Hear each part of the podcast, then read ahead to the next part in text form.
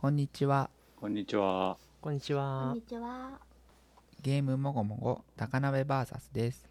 ゲームもごもご高鍋 VS は40前後の子持ちの人たちを中心にテレビゲームやそれ以外の趣味のことをもごもご話すポッドキャストです。高鍋がホストで話し相手が毎回変わります。今日お送りするのは陽介と砂月とルート。高鍋です。それでは今週の近況は砂月さんからお願いします。はいと僕は Apple Pencil 2の話をしたいんですけれどもうん。その前にですね、なぜ Apple Pencil を買ったのかっていう話なんですが、うん。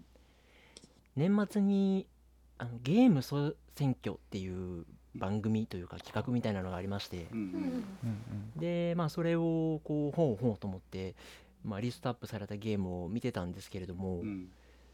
するとその100本トップ100のうち僕ちらっとでも触ったことあるソフトが83本あったんですね結構多いね。うん。でえ上位20位に関して言うと17本触ってまして。まあ結構まあゲームかれこれ何年かかけて遊んできたなと思ってたんですけれども、うん。まあ、昨今は全然ゲームがちょっと時間と心の余裕がなくて遊べてなくてですねでその10位のうち1位のうん。ブレス・オブ・ザ・ワイルドもついぞできてない始末でおお。まあまあもったいないことをしているなぁと思っている昨今なんですがうん。なんかこのなぜこんなにもゲームに対して私は二の足を踏んでいるのだろうかみたいなことを考えた時にうん。まあ、あのゲーム脳といいますかこれはきっとあのゲームというものに対するスキルツリーがほぼほぼ埋まってるんじゃないかなと考えまして。おう。ん。でこうね最初はゲームのこう能力値スキルツリーみたいなのでこう感動ロープレイングを1本クリアしたっていうスキルをゲットしたりとか、うん。いわゆる死にゲーと言われるゲームを苦労して何度も何度も死んでなんとかクリアしたとかっていうそういうスキルを一個一個埋めていって、うん結構僕のスキルツリーはゲームに関して埋まってしまっているので なんか新しい感動とかフレッシュな体験をするっていう時にこうだいぶ経験値が必要な状況なんじゃないかなと仮定してみたんですね。うんでなんかちょっと一歩新しいことを始めてみようかなと思って、うん。で、まあ、僕今まで本当に棒人間も満足に描けないぐらいお絵描きをしないで生きてきたんですけれども、うん。うん。一丁お絵描きでもやってみるかと思いまして、うんでお絵描きをしたことのある友達から聞くと、うん。もう iPad を持ってるんだったら、うん。あと3000円ぐらいのペンを最初に試しで買ってみようかなって言ったらいやもうあと1万ちょっと出せばプロと同じ環境が手に入るんだから、はいそこで。安物を買うのはナンセンスだよって説得されましてう。うんーんと思ったんですけどでも1万5000円ぐらいでしたかね、うん。でまあもうえいやと思って Apple Pencil 2を買ってみてうん。でお絵かきソフトの IBIS Paint というのをへえ。使ってみたんですけれどもうん。まあ驚きましてうこんなにも自分の手が思うように動かないものかと。で書き心地自体はとても良くてそのうん。追尾性能っていうんですか、うんきちんとその iPad とのシンクロ率みたいなのがすごい高くて追従してくれてるはずなのに 手が手がもう筋肉痛になるんですけど思った線が引けなくて。でなんかこうそういう絵師さんの YouTube なんかを見てみるとうん。こう三角を描くとか。うん丸を描くとか、うん。まず線を描くところから始めましょうっていうお絵描き練習帳みたいなのがありましてああ。それでやっても三角も描けない丸も描けない何も描けないっていうところから始めてうん。でのたうち回ってのたうち回って 毎日もうとにかくそのそうなってくるとやっぱりあの先ほどのスキルツリーの話じゃないんですけど自分が三角形をそれなりにまっすぐガタガタせずに描けた時の喜びってうんなかなかのもので、うんおお。俺にも三角が描けるのかとかうん。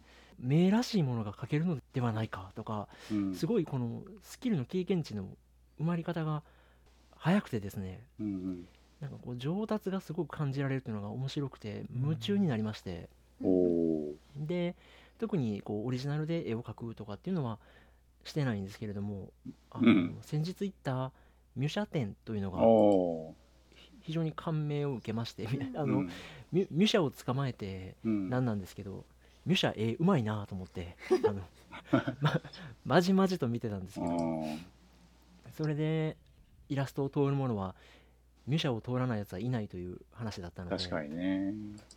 それうでんミュシャの模写をしややこしいわ。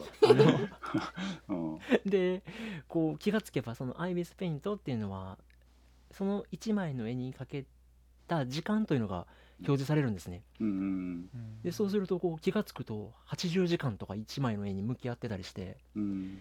なんか気がつけば対策 RPG ぐらいお絵かきを夢中になってやってたりしてうんうんどうもこう時間がないっていうのは自分の中の言い訳でうん結局のところこう自分に今ふさわしい満足感っていうのをうん。ゲームではちょっととかねよくこうゲームを拝聴してて、制作者の方と語らうものだって皆さんおっしゃるんですけれどもうん。こう誰かと語らうっていうよりもこう自分と向き合いたかったのかなみたいな感じが最近ありましてうん。で今こうちょこちょことお絵かきをしているんですけれどもうん。でこう頭身頭のバランス体のバランスであったりうん。視線誘導であったり色彩設計であったり、うん。まあ、知らないことがどんどんどんどん広がっているのでうん。こうこうまさに RPG のスキルツリーのようにこの先でどういうスキルが取れるのかっていうのは見えてるんだけれどもまだまだこの経験値っていうのが追いついてないので自分には身についていないのだがきっとこの先にはあのスキルがゲットできるのだなっていうこう新しいイラストお絵かきっていう世界が広がっているのに今ワクワクしているっていうお話です。え何の絵を描いてるって？えっとミュシャの模写ですね。ミシャの模写ってさいやミシャは素晴らしいし、みんな好きなんだけどいきなり目指してるとこ高いよね、そうなんですかね。やばだこれがやばいのかどうかも分かんなくてもうとにかくミュシャみたいな絵をやっぱ見た以上は描かねばなるまいみたいなまあ模写はいいと思うよ。確かに、うん。はい。で、えーまあ、最初はこうトレースと言われるようなななぞる。ああはいはいお手本をなぞることもうまくできないっていうところから始めて今度は横に置いてこうなぞらずにやってみるとかあなんかいろいろやったりするのがこう自分の中にいるいろいろハードルがたくさんあるのが面白くてですね。あなるほどね。夢中になってるんですけどもなんかまあそれこそね竹山さんおお絵かきされるので、まあそういう超ド級の初心者の時の 感覚とかどうだったのかなとか。あでもあのさアプリはなんでアイビスペイントを選んだの？はえっ、と無料で使えうんるって教えてもらったのでで、うん。後で1000円ぐらいかなあの、うん。支払えばうん。ずっと使えるように開放できるっていうことで、ああまあ言うたって飽きるかもしれんしと思ったんですけどもううん。80時間もやってればこれ払わんとバチ当たるなと思ってこの間買ったんですけど、なるほどなるほど。はい。アイビスペイントうんなんかねいろんなアプリ試したんだけどねアイビスペイントは最終的には選んでなくて、はい。あのプロクリエイトとか、ああはいはいはいはい。あとなんかフォトショップ系のなんかスケッチとかいろいろあるんだよね。はいはいはい。なんかその辺が割とベタなのかなと思っていてでその線描くのが難しいって言ってたじゃない？これはね、あのアプリのせいの場合が大きいんだよねえー、うん、だから自分に合うアプリを見つけるってところがその Apple Pencil の先にある一個でかい山なんだよね。そうなんや、うん、でそのアプリを見つけるのも大事だけどそのアプリの中でさらに自分のセッティングを見つけていくってこともあって。あはいはいはいそのうまく線が引けないとかっていうのは結構そこに依存してるところがでかくて例えば iPad って表面がガラスじゃない？はい。でうんツルツル滑るんだよね、アップルペンシルが。で俺はガラスのまま使ってるんだけど、紙みたいなシートを貼る人もいるじゃない？はい。ペーパーライクフィルムは買い買いました、そうだよね。まあ俺は使ってないんだけど、そのアプリの補正で、その直線を書くときにニョロってよれちゃうからアプリ側で勝手に、今直線書いたよねっつって補正してくれる機能とかがあるの。でそれうは直線書きたい時には意味があるんだけど直線書きたくもないのに直線になっちゃうとかちょっとこう歪ませたかったのに直線になっちゃうみたいな悪さもするわけよ、はい。でそういうののそうそう。そういうのの線引きをこうスライダーとかで調整したりとかあるいはその機能をオフにしたりとかそういうのでこう自分の書きたい線が書けるような調整みたいなのがすごい重要なんだよね。ちなみに高鍋さん的にはこう実際に手で筆とか鉛筆を使って書くのとうん、デジタルで書くのっていうのは使いやすさっていうところとっていうとどうですか？一長一短ですか？ああまあ単純に手が汚れないのと画材代がかかんないっていうのがでかいよね。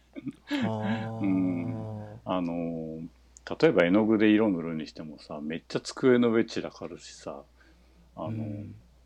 べちゃべちゃこう水がいろんなところに飛び散ったりとかさあと乾くの待ったりとかしなきゃいけなかったりさ塗り直すとそこが汚くなったりとかするけどさ デジタルはそこは無限だしさ。なるほど。何回でも最初の状態に戻せるしみたいなさ。はい。うん。あと後から色変えたりもできるし。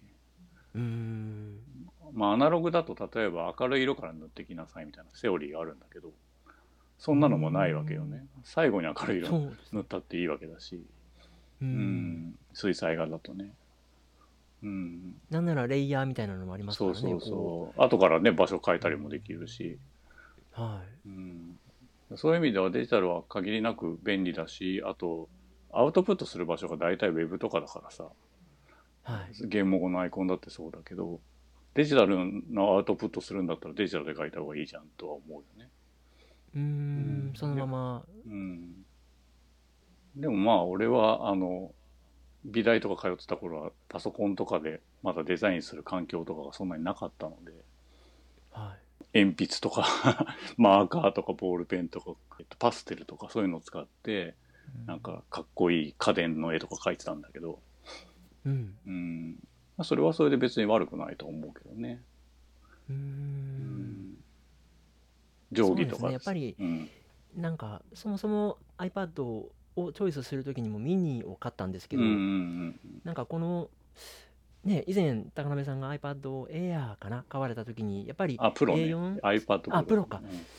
お仕事で使うときにうん。A4 サイズの紙に近くて手のスナップが収まりがいいんだってうん。おっしゃられてたんですけど僕はこう携帯性みたいなところも結構大事でなんかもう今パッと開いてうん。今すぐ遊べるっていうかうん今すぐ向き合いたいっていうその気持ちがそぐ前にうん。使いたいなと思ったのでなんか手軽な iPad mini と Apple Pencil っていうのがすごい親和性が高くてうん。なんかつい5分10分空いた時にちょこちょこちょこってこう手直ししたりすごいね。とかこうミュシャの絵を見たりとかあの してるんですけどなんかそうするとなんかこう自分が描くスキルだけじゃなくて世の中のイラストというものこう人に気持ちとか、えーを描き立てるように描かれてるイラストっていうのがうん。人が描いてるんやっていうことをまざまざと改めて感じたりして 確かに。なんかそういう意味でも景色が変わったりもして面白い体験をしてるんですけど。うん。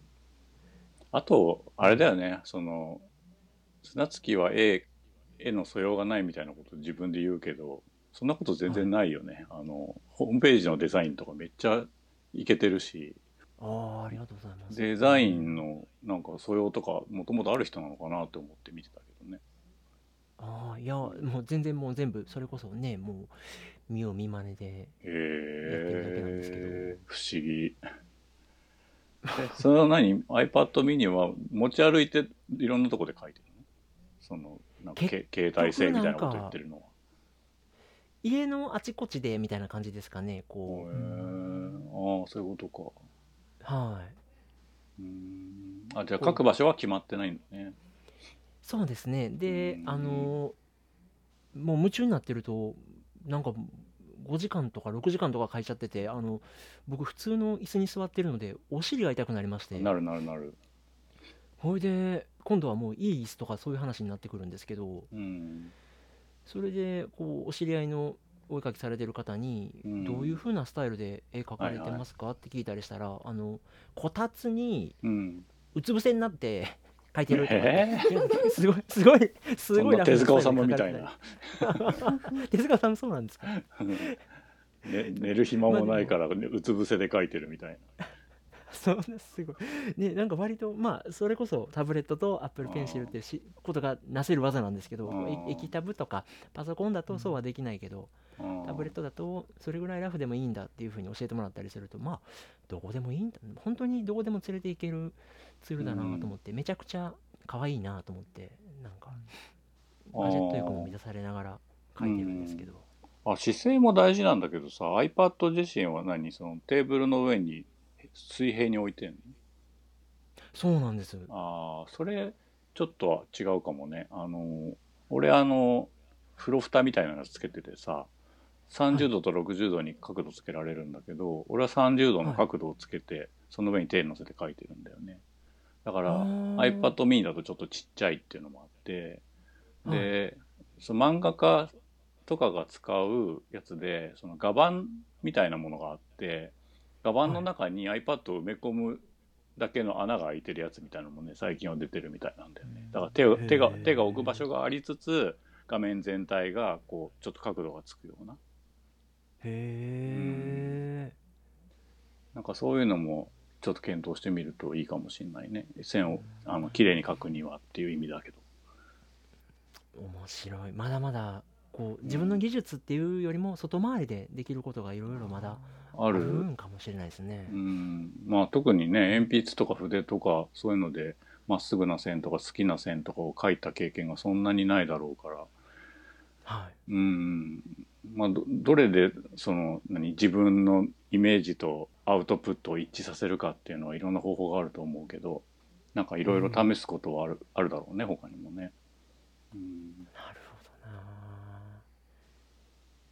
ななのでねあの前回もこうお絵かきのお話を高鍋さんがされてる時にこうデジタルだとうん、回転することとか。が良いだっていうのが拡大縮小とかね。そうなんです。でねパソコンだとこう そんなに簡単にできないっていうのはうん。タブレットの利点だっておっしゃられてて、それもあれを膝を打ってそうそうそうそうって言ってうん。この間も聞聞いてたんですけど、うん。なのでゲーム後のアイコンとかも今までもすごいなすごいな上手だなとか 思って見てたんですけどなおのことすごいなという思いが強くなったりして。うん。まあ書いてほしいけどね砂月にも。ゲームをまたあのはい。一回。た高い目標で。一回あのピエールが書いてくれたのと一回山本さんも書いてくれてるよね、うんうんうんうん高鍋さんが絶対に譲らないいや全然もう譲りたくてしょうがないんだよ。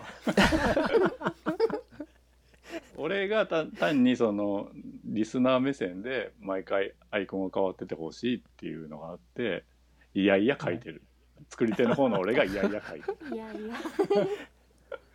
この間初めて誰かリスナーの方が毎回アイコン楽しみにしてますみたいに言ってくれて、ああいるんだそんな人と思って。すごいありがたい気持ちになった。いますいます。もうみんな言わないだけで。へえなんかその一番最初におっしゃったそのゲームのスキルツリーが埋まってたりうん。そのゲームから喜びを得るには経験を積みすぎたのではないかみたいなね気になるよなそれな。がちょっっと僕はこう一番最初にああなるほどって思ったんですけど、ん。なんかこう、確かにビデオゲームをやって喜びを得るまでの時間いや違うかな。なんか打率が下がってる。いやその打率下がってるかな。どうかななんて自分のこととして、どうなんだろうななんて思ったりしていたのとあとあの僕自身もあの妻がえっ、とまあなんかいろいろ紆余曲折あって妻の iPad 第7世代をもらったんですよね。うん。でえっ、と Apple Pencil 僕もずっと使いたかったのでうん。Apple Pencil の第1世代を買いうん、Apple Pencil が入れられる iPad ケースを買ってで僕何してるかっていうと、うん。あの GoodNote5 をうん。買って iPad 買う人はみんなこれ持ってるって聞いたのですぐ買ってえでうん。あのとにかく僕ノートが書くのすごい好きなのでーうん。なんか無限に紙が出てくるノートすごい楽しいと思う。無限ではないでしょでも。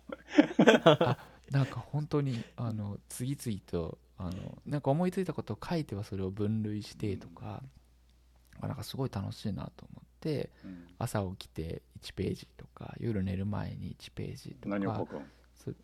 えー、とその時に思ってることをこう書いて、で感じてる感情をうん。これが気持ちだからこれはどうしてこんな気持ちになるんだろうみたいなこううん内省をするんですよね。へでそれをなんか寝室とかでも寝室だと紙書けないしうん。やっぱりテキストで打つスマホで打つのとちょっと違うなと思マインドマップってみたいなこと？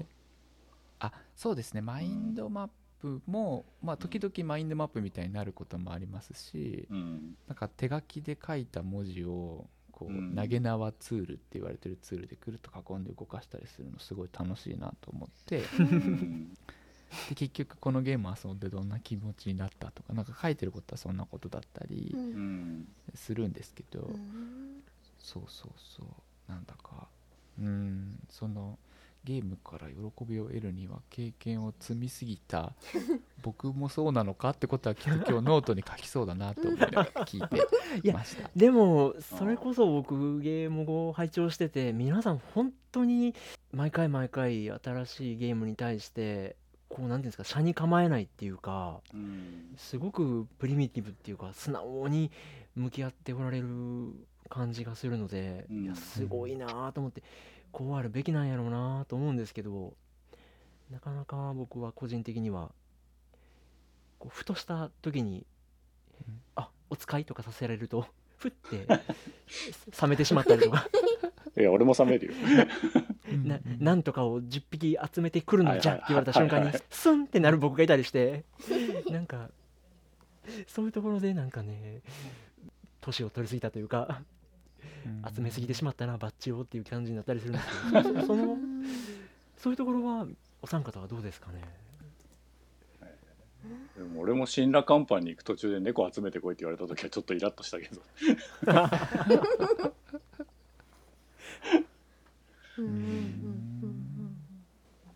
難しいところですけどね僕割とこうゲームらしいゲームをしたいっていう欲が強いん。だなって最近は思ってるところがあるのでうんよし来たお使いみたいなところが若干マジで？へー。あるかもしれない。洋介ロールプレイング好きだもんな、集めるの大好きだし、うん。うん。なんかこう集まった時の喜びを思うとちょっとワクワクしちゃうみたいな。いやすごい若干なあったりするので、いやー素晴らしい。なんかその時の気持ちまあその時の気持ちとかテンションとかにもよるんで。うん。そうそう。前に綱月さんがおっしゃったんですよね。こうその体に合うゲームを摂取するみたいな。うんなんかねちょっとお休みしたらまたゲームが食べたくなるんじゃないかなと思って。ううん。んそうそう。アルフォンシュ・ミュッシャーの絵もすごい素敵ですけどなんかこれねこういうゲームもありそうな気が僕はゲーム寄りの人だからね、なんかこういうイラストのゲームどっかで見たような気がする。あれ違うかなとか思ったりしてますけど、ううん。んね、うん。とはいえなんかねこうちょっとゲームに対してネガティブなニュアンスでお話もしてしまったかもしれないんですけどでもやっぱりビデオゲームじゃないとできない体験っていうのはうんきっとあると思いますしだからこそこれだけ勢いをあるメディアとして趣味として皆さんが遊ばれてるとは思うので、うん。まあ、そういうところも感じられるゲームをまずは聞いていたいなという。すごいまとめ方。あおお絵描きをしているという。ー。今日この頃であります。うん。そうなんですか全然関係ないんですけどあの、はい。ミニチュアのペイントとかはご興味あったりします？えーとあのーえーと以前ウォーハンマーとか、うんはいはいはい、あの洋介さんがゲームでお話しされた後に僕ウォーハンマーのショップに行ってはいはい。一回下出るのうん塗る体験とかっていうのはさせてもらったんですけど、うん。はいはい。なんか僕どうしてもねあんまコレクション要素とかあんまりなくて。あなのでこう深夜にムフムフといろいろねあの洋介さんもこういろいろにされてアップうんうんうん。されたりもしてましたけど。うん。うんうんうん。最近見ないね。最近陽介のやつそうあのー見ないね。なかなかさっき高鍋さんがデジタルで書くと汚れないじゃないかって言ってたんですけど僕なんか部屋を、あの片付けるってことにうん。こう注力し始めたら、うん。あちこち汚れるのちょっと 嫌だなって思い始めちゃってダメじゃん。全然開けないで置いてあるんですよね。ダメじゃん。うん。そうなんか色を塗ったり描いたりあれ？フォーハンマーうちで静かにしてるなと思って。うん砂月さん遊びなになられたりしないかしらと思ってああなるほど。思ったっていう話。それの色塗りのデジタルバージョンはないの？色塗りのデジタルバージョンか。あんまり聞いたことないですね。そうなんだ。ううん。んそうそう。ねああいうのもこうね向こうの外国とかでは親子で色塗りとかコレクションとかも楽しまれる文化もあるなんてはい会社でも伺ったので、なんかああいうのも夜中にねこうちょっとお酒なんかも傾けながらうん塗ったりしたら贅沢な時間なんやろうなとか思ったりもするんですけど、うん。うん。うん。とか思いながらまあこたつに足を突っ込んでは。うん。むずれかいてお絵かきしてるみたいな感じのうん。スタイルなんですけどね。うん。いいね。うん。そうですね。なんかこう RPG の序盤みたいなっていう話。うんなんかねちょっとこう装備を整えていく感じとか、うん。ね、なんかすごい楽しそうだなと思って、ううん。んまあなかなかねこうこんなことしたって僕もそんなにハマらない時にはね本当に遊びなので無理してやるのが性分ではないのでなので、まあ、格闘ゲームのコンボ練習とかもできずにポイって投げちゃうんですけどうん。なんか不思議と追いかきはハマりまして。へえなんかうーん。自分の手がねまさに高鍋さんおっしゃられたみたいにスナップでこう絵を描く。自分の手には関節っていうものがあって描きやすい方向っていうものがあるんやとかっていうのが発見やったりとかそうだね。ななかなかそんなことも考えなかったりしたので自分の体の可動部とか体の美しさとかなんかそういうの見てるとなかなか面白かったりするんですよね。う。ん。そう描いた絵はどっかで見れないの？いやちょっとなかなかなかなかなかなかどうしてそんなインスタとかにアップしたらいい。いやいやいやいやいや。まだねもうもうちょっと上手くなったらなんですけど今はまだ全然はい。うん。だらだらと書いてるところなんですけど。俺もねあのアップルペンシル買って一番最初やっぱ模写がいいなと思って。でもはいなんか、人の絵を写ったことがほとんどなくて、まあ、デッサンとかももちろんあるんだけどうん。はい。でもその時描いた絵がねあのなぜかあの風来の試練2の鬼の女の子の絵だったんだよね。でそれ それが64の頃の解像度だからもうむちゃくちゃちっちゃいなんか200ピクセル正方形ぐらいの原画しかないやつを高解像度に俺が想像しながら描いたっていうの一番最初だったな。それでパッケージとかに書かれてる女の子じゃなくて。なんかねホームページにちっちゃくキャラクター紹介みたいに書かれた絵しか存在しないの。でその絵がめっちゃ可愛くて。その時何プロクリエイトで描いたのかな？覚えてないけど。でもなんかそそこでその何？こう線のこう自分が思える思える線の描き方とかができるツールを探してったって感じだったかな。うーん。んそうかちょっとまたあ別のソフトウェアも当たってみてもいいうんいろいろかもしれないですね。試した方がいいと思う。うん。存在は知ってたんですけどなんかまあどれもこんなもんやろみたいな感じでうんなん試してなかったんですけど。あと、まあ、漫画に興味ないかもしんないけど、あの、なんだっけ。クリスタですか？あ、そうそう、クリスターとか、クリエイティブスタジオか。あ、違う、クリップス、今、クリップスタジオって言うんだ。で、クリップスタジオってやつが、なんか1ヶ月ただで試せるらしいんだけど、本当はサブスクなんだよね。毎月お金払わなきゃいけないみたいな。で、もしその漫画っていうアウトプットがあり得るんだったら、そのツールに慣れちゃうっていうのも一つのパターンかなと思っていて、で、クリップスタジオ自体はそのイラストを描くっていう機能も同時に存在してるので、その、うーんうん、模写とかにも向いてるかもしれないいやもう漫画なんてとてもとてももうそれからというものもちょっと漫画を読むっていうのはちょっと気が変になりそうで。えこれこれ全部 これ全部人間が書いてんの？ちょっと待ってと思って。へもう本当よね。だって もうわけがわから映ない。画監督がさ役者もさあのそれこそ照明とか脚本とか全部やってるみたいなことでしょ？そうねカメラアングルがあってキャラが出て特きて殊効果もやってるし。なな何何これ何これと思って大変ですね。いやすごいな。うん。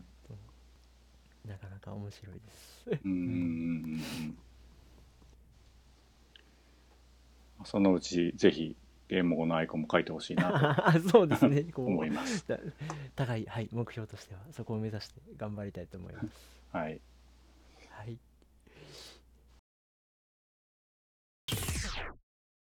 今日私は「ザ・ラスト・キャンプ・ファイヤー」というゲームをクリアしたのでその感想を話したいと思います。はい。はとザ・ラスト・キャンプ・ファイヤーは2020年8月に発売された 3D パズルアドベンチャーゲームで開発販売ともにノーマンズスカイを手掛けたハローゲームズとなっております。でねなんでこのゲームを遊んだかっていうと可愛いからっていうのが理由で、うん。この頭巾みたいなのをすっぽりかぶってるキャラクターのビジュアルが可愛くて。でゲームの内容は知らないけどいつかプレイしたいなって思ってたんね、うん。うんでウィッシュリストに入れて安くならないかなってチェックしてたらうん。うん。この間 PS ストアのセールで500円になっててうーんおお。もともと高くないじゃん、これ。1500円くらい？高くないじゃん。うん。でも1500円が500円だよ超安いじゃんいやわかるって思ってわかるけど。ううん。ん、そうそれでねでもさなんかさここで安いことを理由に買って積んじゃうと、うん。あ。のプレイステーションプラスのフリープレイになってがっかりするっていうよくある展開に うん。なりかねないんで、うん。まあ買ったらもうやるなら今しかねえって思って買ってすぐ遊んで可愛いってなったんですが、まあ可愛いだけじゃなかったので、その感想を話す前に簡単にどんなゲームかっていうとうん。あの説明がないから多分なんだけどうん。と主人公は頭巾をかぶったエンバー族の一人でうん。うんでボートに乗って故郷を目指す途中に多分なんやかんやトラブルがあって遺跡に漂流しちゃうんだよね。うんうい。ん。で遺跡内には過去同じように故郷を目指してる途中にこの遺跡に漂流してさまざまな理由で希望をなくして故郷に帰れなくなっちゃったエンバーがたくさんいるからそのエンバーたちを助けてみんなで故郷に帰ろうっていうストーリうん。おそらく。多分。うん。でどうやってそのエンバーたちを助けるのかっていうとうん。と遺跡内を歩いていると各地に石化してるエンバーがいてうん。でこの石化しているエンバーのことをフォーローンって言うんだけどうん。希望を失って魂の火をなくしてしまうと石化しちゃうらしいんだよね。うん。でそのフォーローンになってる石化してるエンバーに触れると彼彼女らの心の中精神世界みたいなところにうん。主人公は飛ばされてでそれがパズルになってて。うん。でスタート地点にフォーローンがいてゴールには檻に入れられた青い炎があって。うん。で主人公がパズルを解いてゴールに到着しで青い炎を解放してあげると石化しているエンバーは希望を取り戻して石化が解けて救出成功ってなるね。うん。うんうんでねなんかねそのシーンがねゼルダのスカイウォードソードの古代のロボットがうん。現在だとさこう朽ち果ててるけどはいはい時間を過去に戻すとじわーって色が戻ってうん。元の活動してた時の姿に戻るシーンがあるじゃん。うんうん。あれをね思い出すのとあと助けてあげられてよかったって実感できるのですごく好きなシーンなんね。うんううん。んでね一石はいくつかのエリアに分かれててうん。各エリアに一つずつ大きなキャンプファイヤーがあってねうん。で最初は火が消えてるんだよね。うん。でフォーローンを助けるとキャンプファイヤーに火がついてうん。そのエリア内のフォーローンを全員助けるとキャンプファイヤーが完全な炎になって次に行く道を照らしてくれるっていうへ流れ、まあ、道しるべ的なね、えうんでそのエリア内のフォーローンを半分助けると次のステージに進められるようになってたんで解けないパズルがあったらそれはパスして進んで後からまた戻ってきて挑戦できるようにもなってた。うん。うん。と言ってもねあのパズルは簡単すぎず難しすぎずパズルが得意な人だと物足りないかもしれないけど、まあ、私にはちょうどいい塩梅でうん。あっさりクリアできるものもあればん？ってなるパズルもありつつ試行錯誤してるとあ分かったって感じでうん。詰まったりすることはなかったので各エリアフォーローンになってる子。フォーローンになってる子って、あの顔を手で覆ってて泣いてるみたいになってるんだうよね。んそんなね子たちを残していくことなんてできないって思って全員助けて進むぞって毎回8人だったかな？救出して進んでいったっていうのがまあ大まかな概要かな？ゲームの。うん。うん。うん。でここから感想なんですが、とねこのゲームの良かった点はパズルがあの心を失ったエンバーの心の中っていううん。設定なのでうん。突然こう異空間にワープさせられてもうん。納得感があってやらされてる感がなくてパズルのゴールがフォーローンになったエンバーの希望の炎になってるからうん。とパズルを解くことがフォーローンの悩みや問題を解決してあげたっていうことになってるのが物語にパズルが落とし込まれててパズルにちゃんと意味があるのがいいなって思ったんだよね。うんそれと一番印象に残ったのはフォーローンになってるエンバーの中に助けられないエンバーがいて。うん。触れると助けを必要としてないって拒まれるんだよね。うん。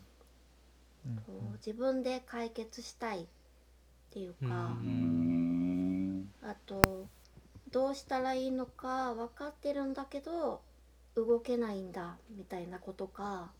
うんまあ、その拒む理由も様々で。うん手を差し伸べても握り返してくれなくて。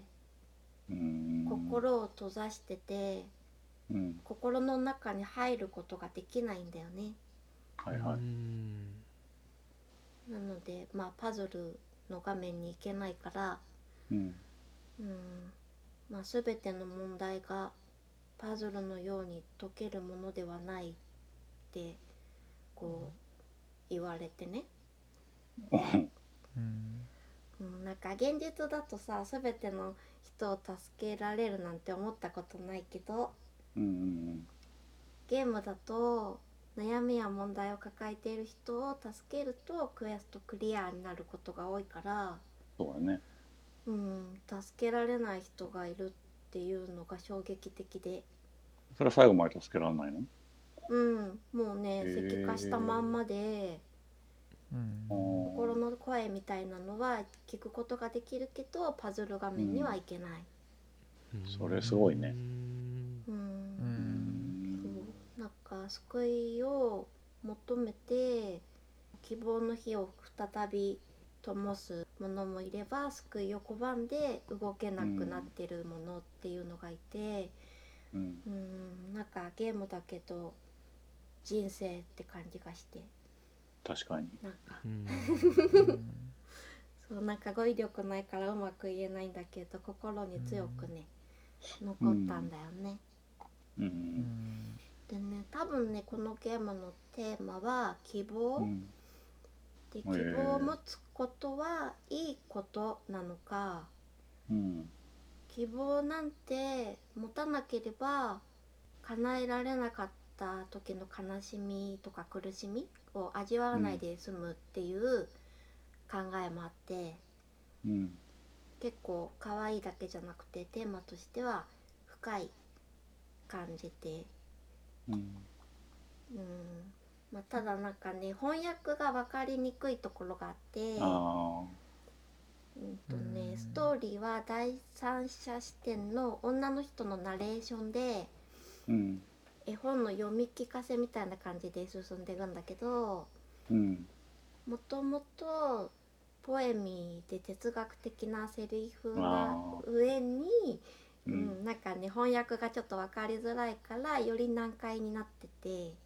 うんううんうんだからね私がどれくらい作者の伝えたいことが理解できてるのかが分からなくて残念だなーって、うん思っだからやっぱ結構言葉に依存してる部分が大きいってこと？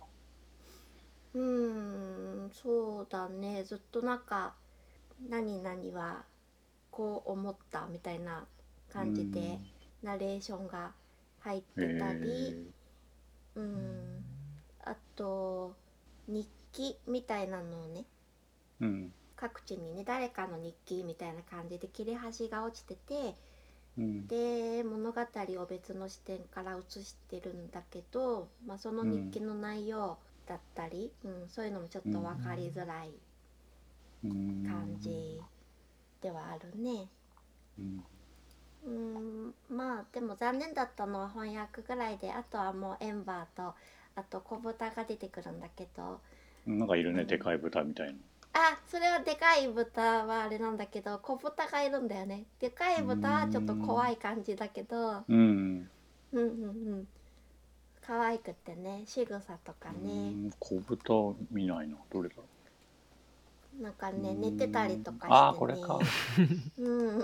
あれみたいモンハンのやつみたいなね。そうそうそうブギーみたいなうねんうんうんうん。うん。そう。エンバーのねなんかいろいろ宝箱を取る時に足をバタバタさせたりとか、うん。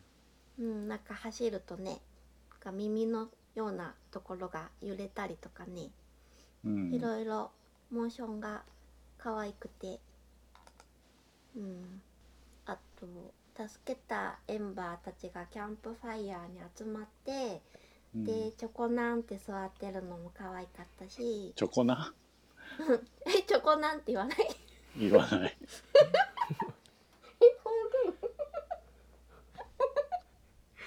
チョコなんて座ってんだよみんな。うんそれがね可愛いしでも可愛いだけじゃなくて毒もあるっていうか少し怖い個性的なキャラもいたりして。うん。そういうところもいいなって思ったね。チョコナンは小さくかしこまって見える様。ああるじゃん。やっぱある。ちゃんと日本語。いや日本語だとは思うけど。でもその横にチョコンって書いてあるんだよ。だからチョコンが標準なんじゃないかな。あチョコンが標準でチョコナンはちょっと違うんか。多分な。そっかおチョコンって座っててね。うん。可愛いんだよ、うんあとあの主人公のエンバーが触れる時の手の描写がなんかすごく優しい感じでうん。なんていうのかな気遣ってそっと触ってるっていうか。うんいいんだよね、そういうところもね。じんわりする、うん、感じで。あとストーリーもねちょっとびっくりすることがあったりして、うん。最後まで飽きずにプレイすることができたよっていう感想、うんうんうん。うん、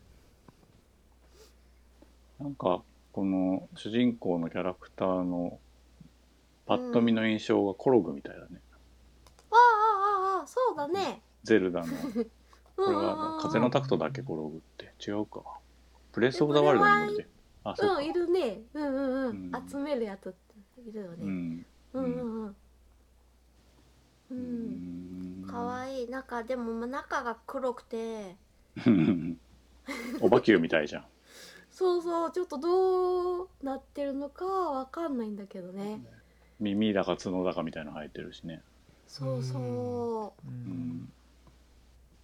ん。ううん。だからね死んじゃってる子もいるんだけど死んじゃってる子は骨になってたから骨にはなるんだと思うんだよね。あーなんか横たわってるのあるわ。うん。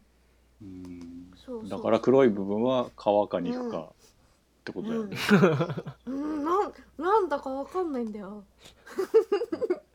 でもねなんかわ表情とかこう結構豊かっていうかこうモーションが豊かだからううん。ん、そうなんかね可愛いんだよ。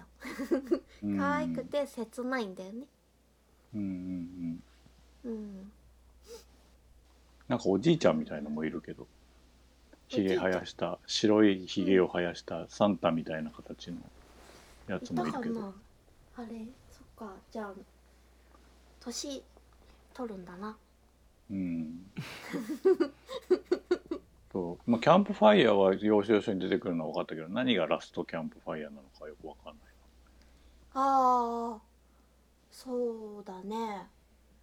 ラストのキャンプファイヤーに火がついたら全員助かるみたいなことなのかうーんなんだっけ？なんか残り火みたいなことだったっけ？な、いや分かんないけど。あそういう意味なの？ラストキャンプファイヤーって。なんかそんなようなこと言ってはいないけどどっかで見たような気がする。話の中では出てきてない気もするけど、うん。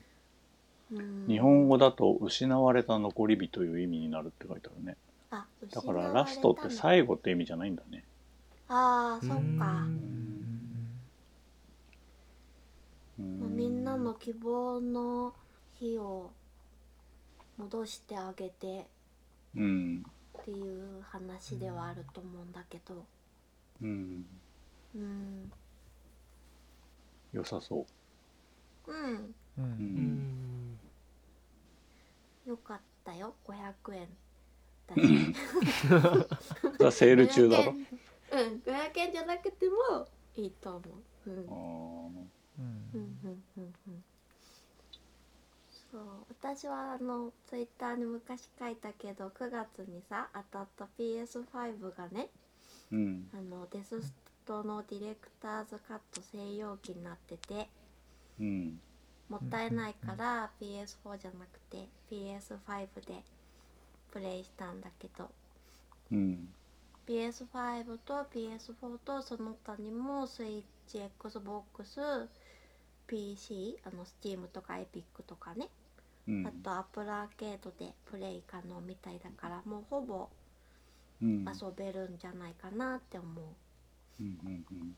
ううん。ん、プレイ時間もね10時間以内だったと思うから、まあそうだろうな。1500円だったら、うん。うんうんうん日本人が好きなタイプのファンタジーっぽい絵だよね。うんそうだね。うん。可愛いからね。うん。うんうん。いや結構バタ臭いの多いじゃん。なんかファンタジーでも、うん、そういう感じではないよね。入りやすそうな感じだよね。うん。うんううん。ん。うん。だからね。可愛くて少し不気味でグラフィックが、こう暗いところが多いからより幻想的っていうかうん綺麗でね。で人生を感じられて、最後温かい気持ちになれる。3D パズルが好きな人にはおすすめかなって。カメラ操作とかある？ない。ああなないんだったらいいね。うん。なんかもううん。自動でうんうんうん。追ってきてくれる感じでね、じゃあほぼ 2D だ。雰囲気としては。うんうんうんうん。うん。うん。うんうんうん。そう。なんかパズルはねちょっとゼルダっぽいっていうか。うんそうだろうねこの見た目だとね。うん。うん。なんかね最初はそんなに面白くないかもしれないけど途中から笛を手に入れるんだよね。そうするとなんかブロックみたいなのを笛で動かせるようになるのがすごいブレワイっぽいっていうかうん。面白かったんだよね。道具ってこと？うんなんかね。魔力みたいなこと？そうだね。自分で動かすんじゃなくてね遠くからなんかこうんうんうん。う動かすんだよね。それがねうん。結構面白かった。うん。うん。まあそんな感じかな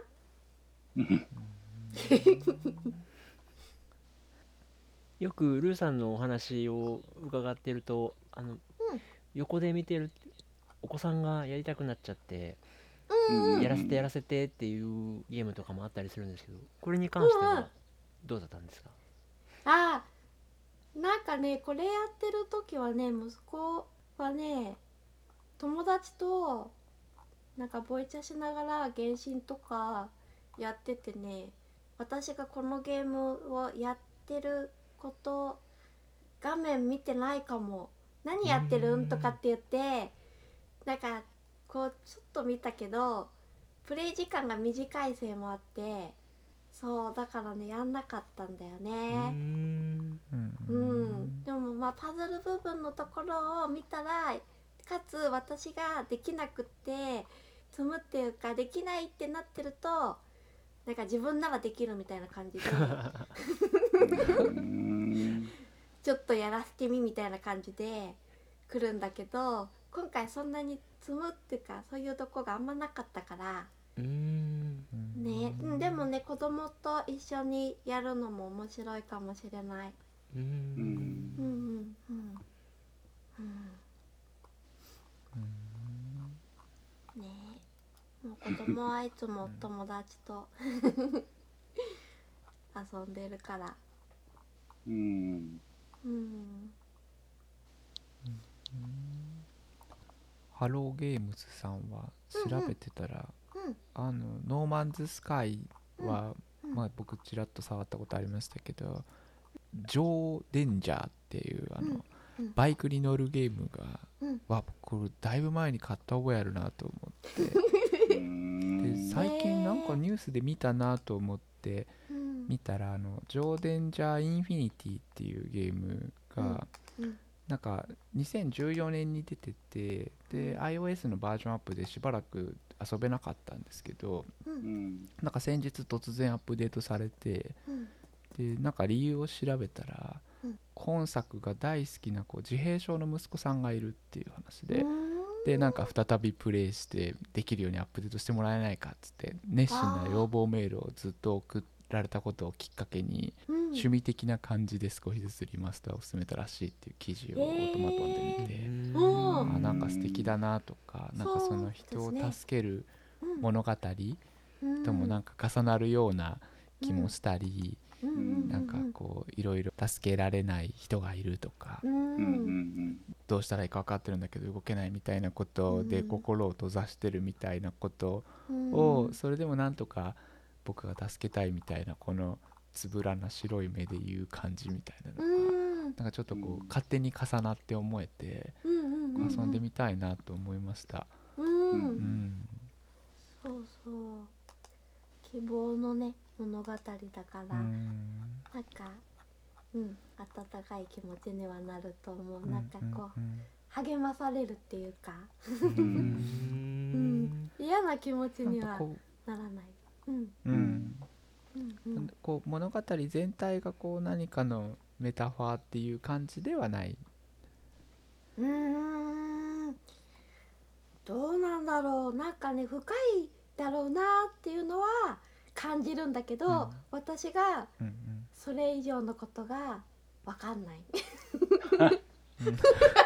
正直だ。ねうんうんうん。そうだからそうなんか他の人がやったらもっと分かるかもしれないかも。うん。うん。そう私には無理だって思って。でもなんか なんとなくなんとなくきっとこういう感じかなみたいな。うん励まされるなうん。みたいな感じはするなって思った。うん。うん。うん。うん。うん。うん。そう。だからねうん。うん。疲れてたりとかしたらねこうやってうん。いいかもしれない。うん。うん。雰囲気ゲームではあるけどうん。なんかびっくりすることもあるし。うんうん。うん。うん。うんねうん。うん。そう。なんか。多分ね。うん。うん。そう。他の人の。あはい。レビューあごめんなさいごめんなさい。うん。あ あ大丈夫。見た時に、なんか死後の世界みたいなこと言ってる人もいて、うんうんえ死後の世界だったんとか思って、うん。えここってなんかその狭間的なうん。貧乏的な、うん。そうところなんうん。とか、えそんなの全然わからなかったって思ったりとかやってる時に、そうだからもしかしたらそういう世界なのかもしれない。うん。うん。まあね再生させてるからそういう印象もあるよね確かに。うんうん。うん成仏させるみたいなう感じですかんね。うん。そう。まあ私が言えるのは可愛かったっていう こと。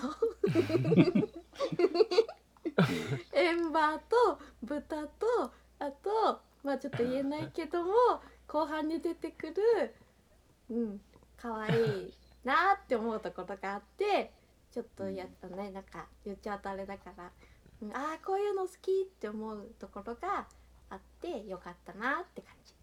うん。うん。そう。へそうそんな感じです。以上ですでいい。うんいいよ。はいはいじゃあ以上です。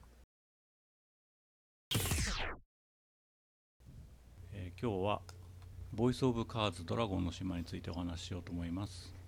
はい、こちら2021年10月28日に3520円で発売されたソフトで開発がエイリムという会社で販売がスクエニとなっています。スイッチ PS4 Steam と出ておりましてまあ大抵のハードで遊べるんじゃないかなといった感じです。エイリムという会社、存じ上げなかったんですけどなんか新宿の会社でブレイブフロンティアとか作ってるらしいです、うんブレイブフロンティアよく知らないよね。俺も知らない、うんあのなんかスマホとかでやるロールプレイングっぽくてあとなんかね FF の派生的なスマホアプリみたいなのも出してるみたい。うんだからスクエニにちょっと近いんだろうねきっとね。位置的にうね、んスクエニも新宿だからね。うんうん。うんでまあボイスオブカーズドラゴンの島がどんなゲームかっていうとパッと見カードゲームじゃないですか。うん。はいはい。でなんか話に聞いたところによると TRPG っぽいっていう話じゃないですか。うん。うんうん。だけど、うん。どっちでもないんだよねこれね。うん。カードゲームのようなもうカードがいっぱい出てくるんだけどなんかデッキを組んだりとかそういうことはないしうん。あの TRPG みたいにゲームマスターっていう人がいてずっと朗読してくれるんだけど別に TRPG ではないううん。でボリュームも結構コンパクトでああの10時間かかんないぐらいで終わっちゃう。ううん。んうん、でバトルもシンプルだしなんか戦略みたいなものもそんなにないんだよね。だから実はドラクエ1とか2の素朴な JRPG の感じをカードっていうのをモチーフに形にしたっていうゲームなんだよね。うんでそのドット絵の,、あのまあ、ドラクエでフィールド歩いてるとさ平地平地平地山山山岩山川川川とかってこうタイルを張っていくじゃないですか。うん。うん。それの代わりがカードで表現されてて例えば神経衰弱みたいに裏返しになったカードがこう5番目上に並んでるんだよね。うん。で歩くとそれが1枚1枚裏返ってく。うんで行けないところに行こうとするとデンって当たって跳ね返ってくるっていう感じなんだよね。例えば、えー、となんか硬い岩みたいなものがあったりすると向こうには行けませんよっつって跳ね返されるみたいな。はううんん。うん、でめくったところに敵がいた場合はなんか敵に遭遇したみたいになってなんかバトルモードになる。でうん。街の場合は街があってそこに入っていくと、まあ、ドラクエでいう城とか街のアイコンがあるじゃないですか。に入っていったみたいな感じで、またその中も、えー裏返しになった街の中身みたいなのがあって歩いていくとお店があったり人々がいたりとかしてお話ししたりするみたいな感じなんだよね。うん。うん。で、まあ、ゲームマスターがいるからとかカードだからみたいなことですごいこう俺はなんか作者があの横尾太郎さんっていうこともあって、うん。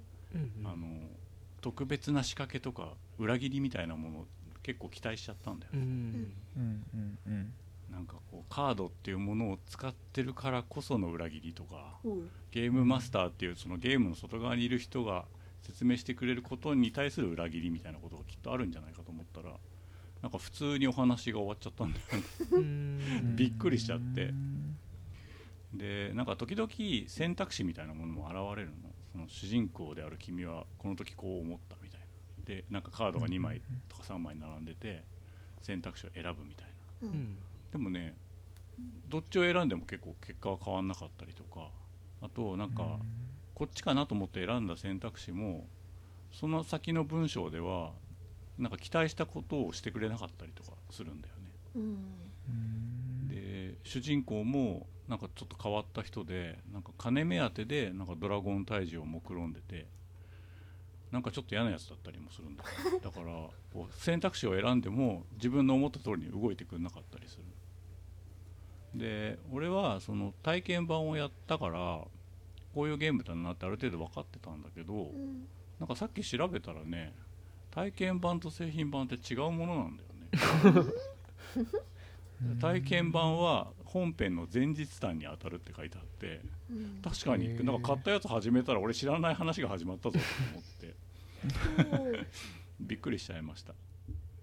でなんかもう一つ話としてあのみんなの評価として言われてるのはなんかテンポがあんまよろしくないっていう話があって、ううんん。そのカードをめくったりとかあと敵が現れた時にそのバトルの対峙してる感じを表現するのにカードがパタパタパタってめくれてったりシュッと現れたりみたいなことに結構時間がかかったりするんだよね。でそれでこう自分が欲しい情報に到達するまでのボタンを押す回数とか単純に時間が長いみたいなのがあってうん。そこに対するなんかあんま評価の良くなさみたいなのが結構あったんだけど発売して2ヶ月後の12月21日に高速化パッチっていうのが当たったんだよね。うんでこれであの全体が早送りみたいな感じになったんだよ。うん。選べんだけどどっちも選べるんだけど今までのスピードのままでも遊べるしそのオプションに入って早送りみたいなモードも選べるようになったんだけどでも結果から言うとねそれでも遅く感じるんだよね。うん。でそれはなんか俺よく録画した番組とか動画をいつも1.4倍とかで見てんだけどうんうん。いい映画とかいい番組っていうのはいくら早くしてもちゃんと聞けるんだよね。だから実はテンポの速さとかテンポの悪さみたいなものってその再生スピードじゃないんだよね実は。うなんかいらない間とかなんかロード時間みたいなものを体感的に遅いって感じるんだよねゲームでは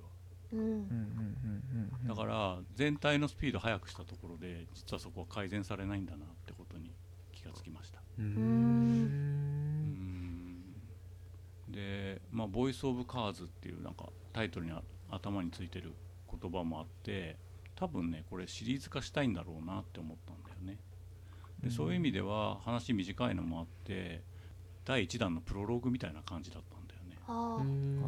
でなんでこういうのを作りたかったのかなってまあひいき目に見ると今さその 3D とかが当たり前の時代で簡単なるそのロールプレイングみたいなものを出しづらくなってんじゃないかなと思って。でそういう時にその、まあ、カードっていう演出を使うことによって、まあ例えば主人公とかキャラクターは口パクさえしないんだよね。うんで当然だけどポリゴンみたいなものでもできてないし、まあ、板ポリでできてるんだけど、あのう動いたり戦ったりとかしないわけよ。うんうんカード自体がこうくるくるくるシャキーンとかってこう剣撃みたいな動きをすることはあるんだけど書いてあるイラストは1ミリも動かない。うん。だからそういうのも含めて考えるとそのリッチな予算とか技術がなくてもコンパクトな JRPG を作る手段としてこういう提案もできるよっていうことなんじゃないかなってうん思ったんだよね。うん。だからなんか解像度こそその今世代のそのフル HD ぐらいの世代のゲームではあるんだけどそれさえ除けばそのスーファミとかでも十分再現できそうなゲームなでもスーファミのゲームをさ今出すわけにいかないじゃうん。んロールプレイングで、うん。だからその手段の一つとしてこういうアプローチをしたのかなっていうのを今回すごい感じたよっていうゲームでした、うん。うん。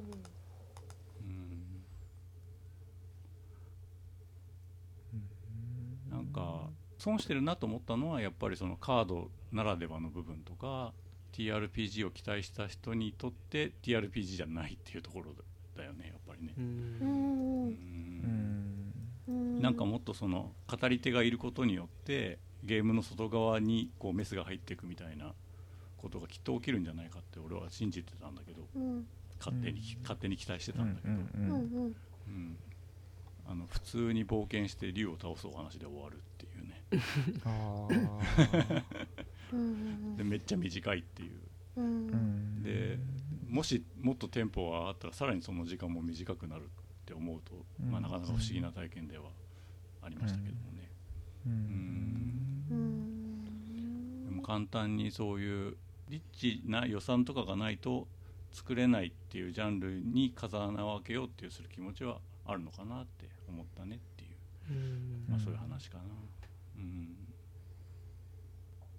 絵とかね、お音とかすごいかっこいいんですよ、うん。うんううん。ん、キャラクターのデザインとかすごいなんか洒落てて、うんうんうん。えいいようねん。うん。なんかナレーションが入ってるゲームも他にもあるけどね。あの、うん。なんだっけ、ご飯を美味しそうに作るゲーム会社なんだっけ。えっとドラゴンズクラウンとかですかね。あドラゴンズクラウンとかね。そうそうナレーションすごい良かったなと思って、うんうんうん。うん。バニラウェア。うん。うんあ。そうそううんバニラウェア。うんうん。うんあともう一つは、えっ、とアドベンチャーブックをゲームにしたやつあったでしょ。ファイティングファンタジーのシリーズ。あそうファイティングファンタジーってもう一個のやつだよね。なんだっけ。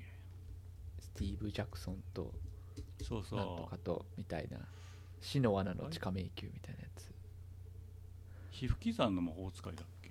あ皮膚刻そう皮膚刻の魔法使いっていうゲームが、うんうんまあ、スイッチでも出てるんだけどこれ昔のアドベンチャーブックを、うん。えーデジタルにしたやつでうんでこれ俺すごい好きで、うん。まあ、原作も好きだけどゲームも好きでうん。でそれは何がいいかっていうとそのダンジョンみたいなところに進んでいく時に本当はさ本を読んで想像するんだよね。で想像するってことは想像したとこ以外はないってことなんだよね。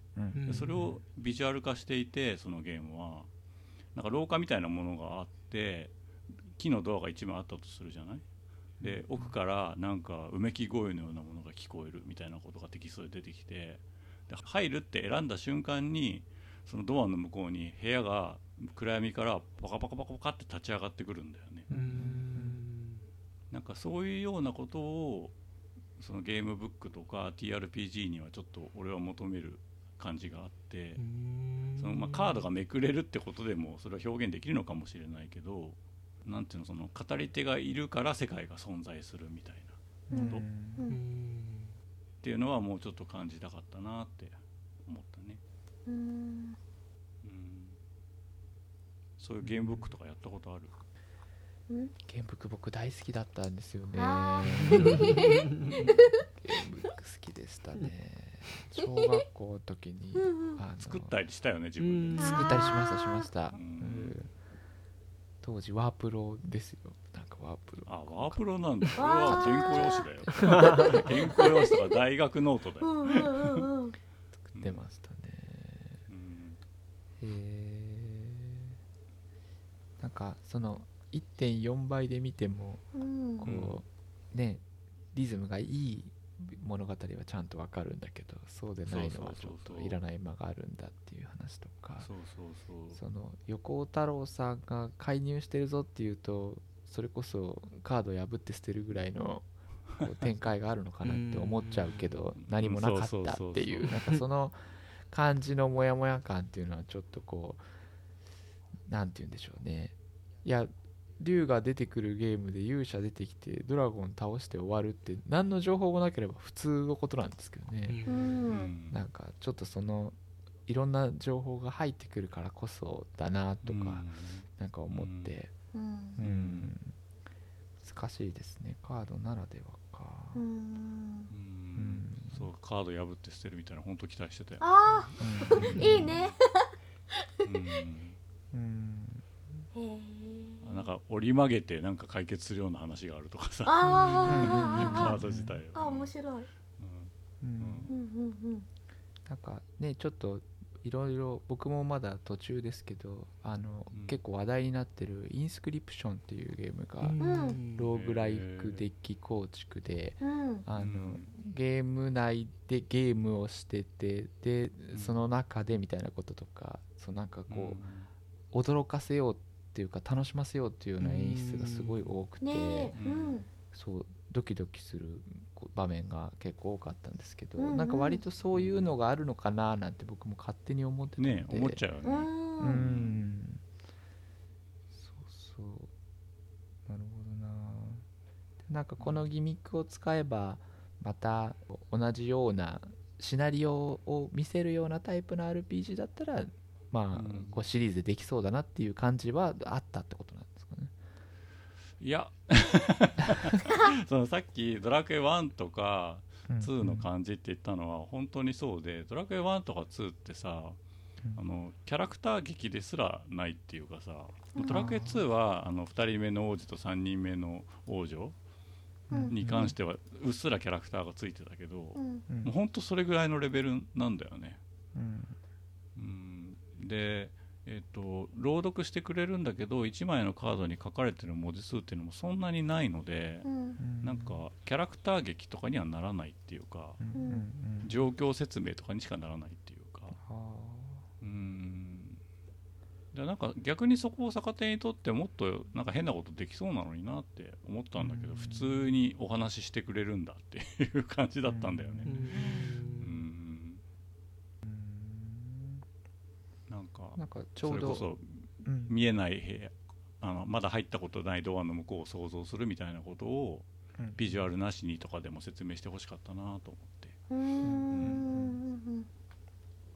そのダンジョンエンカウンターの話も少し思い出してて、うん。そうそうそうなんかそう。そうこう数字が何かに見えてきたりするけど、なんか逆にこうそれの答えが分かってきちゃうのがこう、うん。あんまり面白くないみたいな、うんうんうんなんていうんですかね。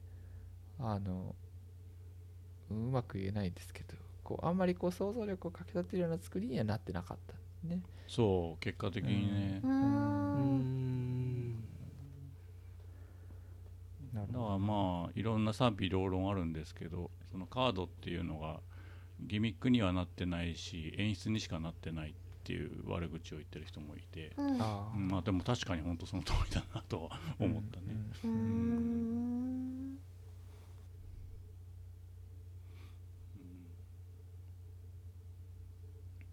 なのでまあ新しいジャンルではないんだろうけどうん。うんまあねロールプレイング簡単に作れなくなってるからさ本当に。あうん。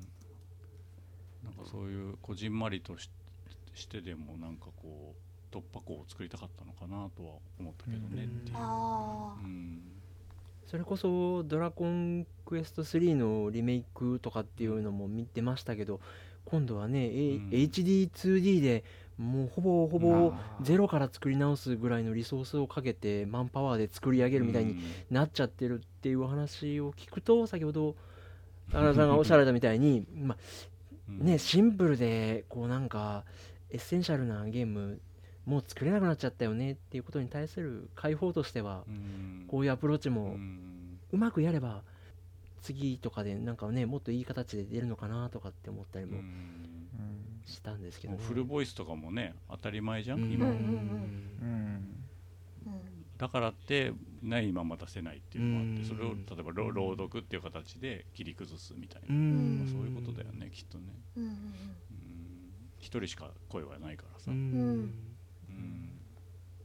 だから値段もまた微妙でねその3520円ってうん。なんかた安く、うん。まあ、高くもないけど 安くもないけどうーん10時間かみたいなうんうーん。うん。だからもっともっとき切り崩してもいいような気もしたけどねもっといろんな要素を、ううん。んうん。それこそ1500円とかだったらうん。面白かったかもしれないなって思うね、うんうんうんうんはいまあそんな感じで。うん。まあでもね前のそのダンジョンエンカウンターズもそうだけど、うん。机にいろんなチャレンジはしてるなと思って、うんうんうん、その点についてはなんかまあ必ずしもどれどれもがその成功してるわけではないかもしれないけど、うん。あのチャレンジすること自体は応援したいなと思っていて、うん自分自身もなんかその変な感じの RPG みたいなことにはすごい興味があるんで、うん。うん、話を語る仕組みとしての RPG っていうかね、ううん。そういうのはぜひこれからもいろいろ机に限らずだけどうん。試していきたいなと思う所存でございます。うん。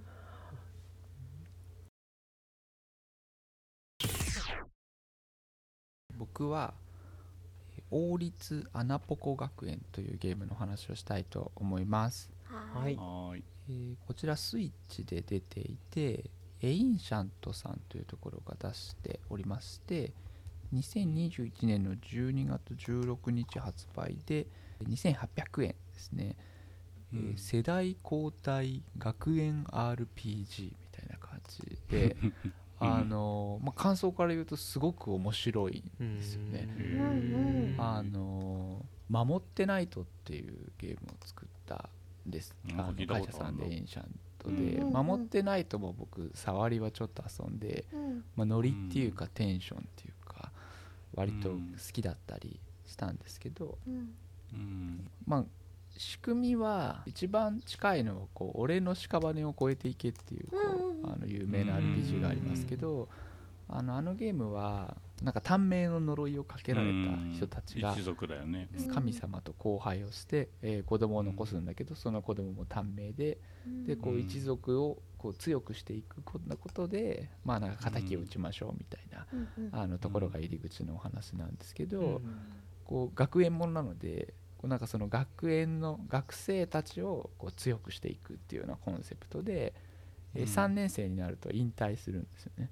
うん。なのでこうぐるぐる回っていくんですけどあの引退する時にこう指南書みたいなものをこう残して後輩に託していけるみたいなこう仕組みになっててうん。でまあなんかそんな感じの4人パーティーでパーティーは組んで銭湯に行って、まあ、レベルを上げてで、えーと1年に1回大きな課題があるのでその大きな課題をやって、でそれが進むとイベントが進むみたいななんかそんな作りになってってうん。なんか戦闘のメカニクスもすごい楽しいんですけどなんかこうん。うスクショとか見ていただくと分かるかなと思うんですけど普普通にこうヘックスっていうかあのシミュレーションゲームみたいな画面になってて、うん。うん。でパーティーは4人こう小さめのドットで書いているんですけど、うんえーうん敵とうーとぶつかると RPG の戦闘が始まるというような感じなんですね。で戦ってる最中に後ろから敵が来たりすると、まあ、攻撃されるので、えーうんそこに敵が来ないように RPG であるあるこうスキル的なものにこう地面に穴を開けるっていうのがあるんですね。うん。ここから穴っぽくなのかなっていう。おこここが先だったんかなって最初に思ったんですけど。穴を開けると、まあ、そこに敵が入ってこれないターンが4ターンぐらいあるのでうん。みたいなので、まあちょっとしのいだりうん。バリケードを張ってしばらくこうちょっとこう耐えしのいだりとかっていうようなことをやったりしながらうん。こう戦闘していくっていう感じなんですけどうん。この雰囲気でこのドット絵で少しこうふざけたようなタイトルなんですけど戦闘がすごく難しくて。えー。うん。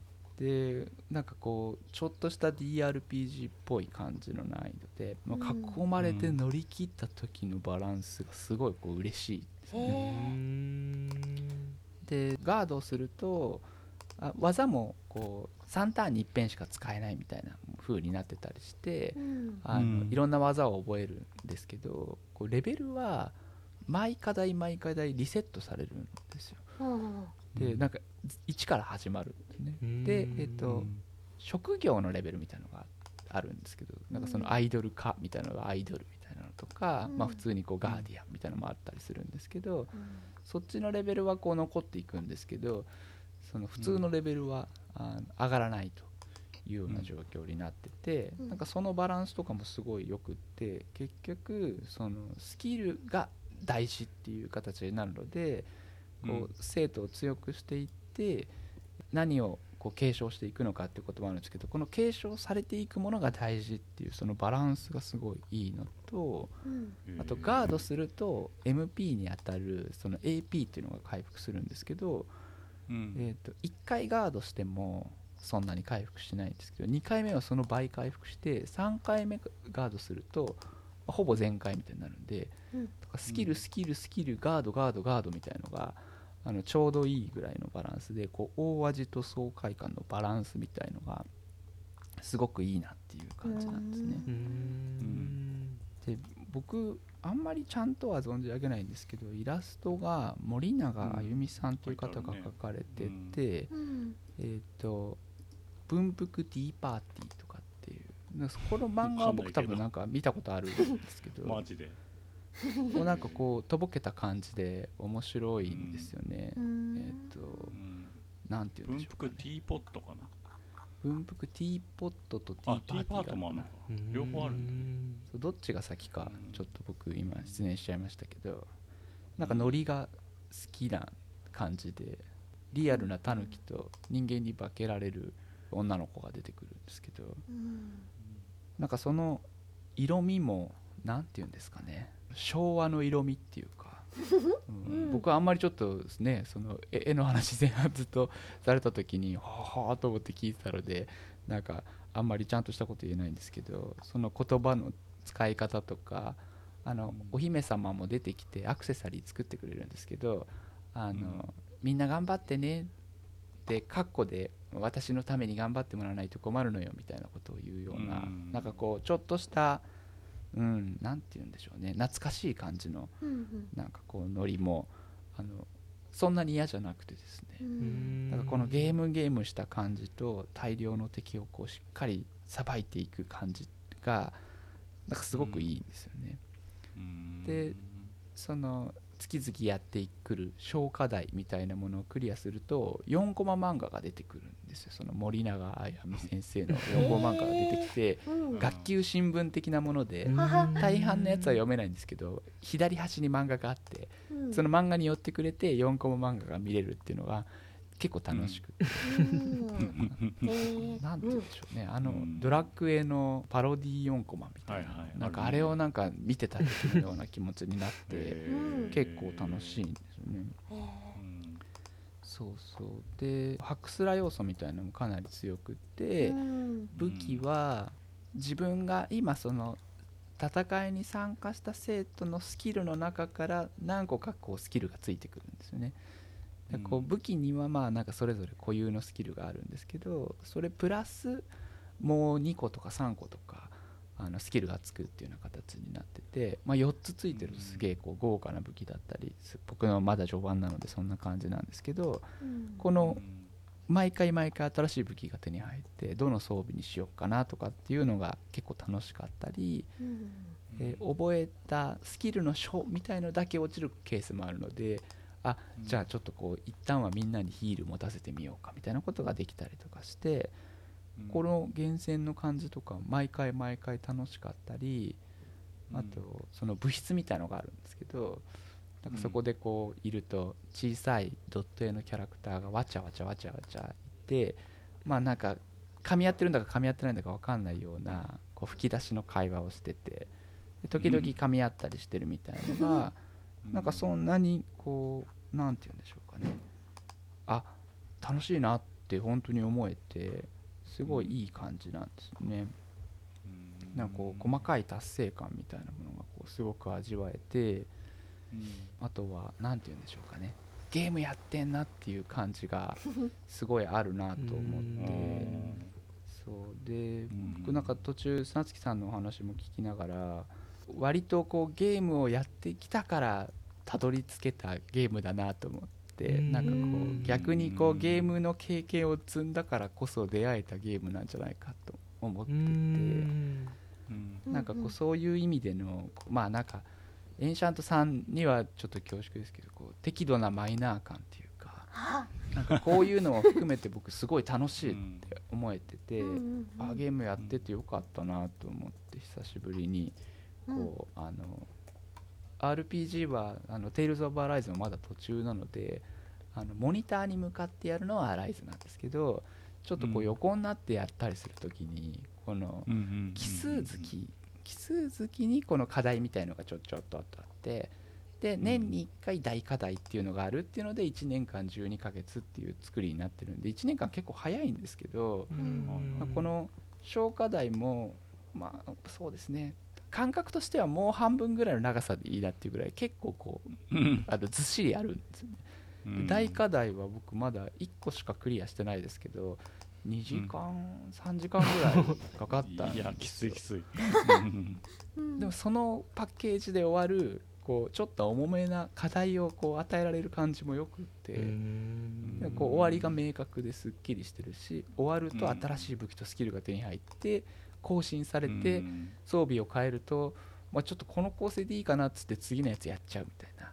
なんかこの重さがちょうどいい感じで、まあかなり良かったなっていう感じで今のところはかなり満足してるところなんですけど、うん。いかんせんまあちょっとリッチな予算で作られたゲームっていう雰囲気じゃないし当然ボイスもないし立ち絵はそのまんまだしっていう感じなんですけどうん。うん楽しいですね。あこんな風に作れるんだと思って。うんこれ流行るんじゃないかなってちょっと思ってるんですけど流行るんだ。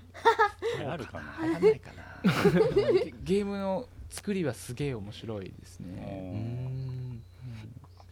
なんかいろんなハードルはありそうですけどそのゲーム自体の難易度もちょっと高いし。うんそうそうなんか見切りっていうこう概念があって、うんうんあの僕はあのカジュアルモードみたいのでやってるんでそれが常に発動してるんですけどノーマルだとそれが AP を使って発動するらしいんですけど、こう敵が、えー次のターンに誰にどうやって攻撃してくるかが見えるっていうそういう仕組みがあるんですね。でそれ結構それがあると簡単なんじゃないと思うんですけど、うん。それがないと難しいぐらいの感じで、毎回毎回ちょっとこうあこいつ狙ってくるんだったらここガードでとかうんしながらやるのが結構楽しいんですよね。へうんうんでもそれがあってさえ3時間とかかかる場合もあるでしあそうそうそうそうそうなんですよ。ょそれなかったらやばいね。まだ終わんねえのかみたいな 忘れちゃうじゃない？だ途中でセーブとか中断してもう一回やろうとして忘れない？大丈夫？あそうそうセーブはとはいえまあ自分たち以外みんな敵なので、まあ、やっつけて、進んで、うんあのまあ、ボスを倒せばクリアだろうなっていうやることは決まってんのか。そうですそうですそうですそうです。でこのマップの敵を倒せば次に行けるかとかなんかそんなのは決まってたりするのとあとは、まあ、その現役でこいつらに動いてもらおうかなっていう人はまあ4人とかでパーティー組むのでそんなにこうなんていうんですかね。その場で装備更新したりすると結局スキル全部洗い出してあこういう感じかって見なきゃいけなかったりするので、うんうん。そんなのちょっと楽しくってですね。うん。うん。なんかこう準備をして次世代に向けて準備してなんかうん。準備のための準備してみたいなのちょっと楽しいな。うん。そううそう。んこういうコンパクトかつ新しい作りででまあなんかストーリーとかもまあ最初はね合ってないような感じから少しこう熱量が高いものになっていくのかうんいかないのかそのあたりは分かんないんですけど今のところはちょっとこうふざけた感じでうんうん。うんそうですね。あんと具体的には妖精の女王がいなくなっちゃってどうだこうだでっつってうん。あのいろいろ村の奥の方に行くと村長にこう管巻いてお酒が欲しくなっちゃってずっとお酒飲んでました。ちゃんちゃんみたいな。そんなんだったりするんであんまり重たい気持ちでこのあとどんでん返しがあるのかしらとかは思わないで済むっていうのが僕のなんか余計なメモリが割かれないでいいなっていう。あーうん。うんうんそうそうそううんあとは、まあ、このゲームと関係あるようで完全にないんですけどあのさっき「ヴァンパイアサバイバー」っていうゲームが気になって買ったんですけど、うん。うんあのドット絵で30分生き残るんだっていうんでこうローグライト的な感じでこううん。アイテムを手に入れてこうたくさんの敵を倒すっていうで生き残るっていうゲームなんですけど、なんかこういうこうミニマムなゲームゲームしたゲームをしたいなっていうなんかそういう欲が今高いんだなと思ってうんいる感じはあります。うん。うんうんうん。アナポコ学園自体はおそらくプレイ時間すごい長そうなのでそんな作りなの。でなんか課題どれぐらいあるのかなと思ったらあのうん。12、3あるみたいな、うん。大きい課題と言われてる課題が、うん。そうすると、うんあれそれだけでね。50時間ぐらいかかるんじゃないかなってそれだって当然途中で負けることもあるわけでしょ。あそうですそうですそうです。やばいね。ううん。ゲーム的にはうん。アクションパズル的な要素が強いファイアーエンブレムみたいな感じ？あーアあクションアクション要素はあ、うん。ないない感じですけど、あうん。ーあのうん。うん本当にシミュレーション的に自分が1個動くとあ他も1動く。あれもうストラテジーが強い感じか。あそうですね。で、えうんっと見切りを使ってると次にあの自分たち以外のパーティー敵のパーティーがどうやって動くのかも見えるっていう感じになってるので、まあ、囲まれないよううん。に背中とかちょっとぶつからないようにとかうん。なんか工夫をしながら戦うみたいな感じになってなるほどそうそう。なのでまあそうボイス・オブ・カーズの話を聞きながらまあ新しくはないんだけどそれらしい、この穴ポコっていうなんかその囲まれないように穴を作ってとかっていうところが穴ポコの最初だったのか何なのかもちょねっと分かんないんですけど、タイトルにつけるぐらいだからね。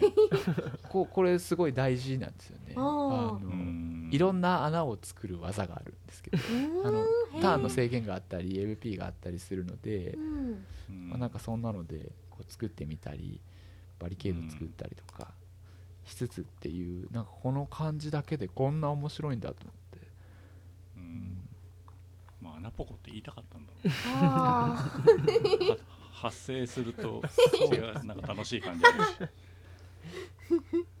そうエインシャントさん守ってないとですからね。やっぱりなんかちょっとその辺りはこうちょっと昭和の香りがしますしね、そう。いや流行るんじゃねえかなと思ってるんですけど、まあ僕はあのメガドライブもセガサターンも流行ると思ったんで、うん。まあちょっとそこら辺は心配なところはあるんですけど、うんうん。うんなのでまあちょっとまとめっていうまとめでもないんですけど、まあ、世代交代 RPG と、うん。えーアイテム厳選とうん。まあ割とこうおちょっと戦闘重っていう感じでも耐えられるっていうなんかその3つが揃ったらぜひ買ったらいいなっていうなんかそんな感じですね。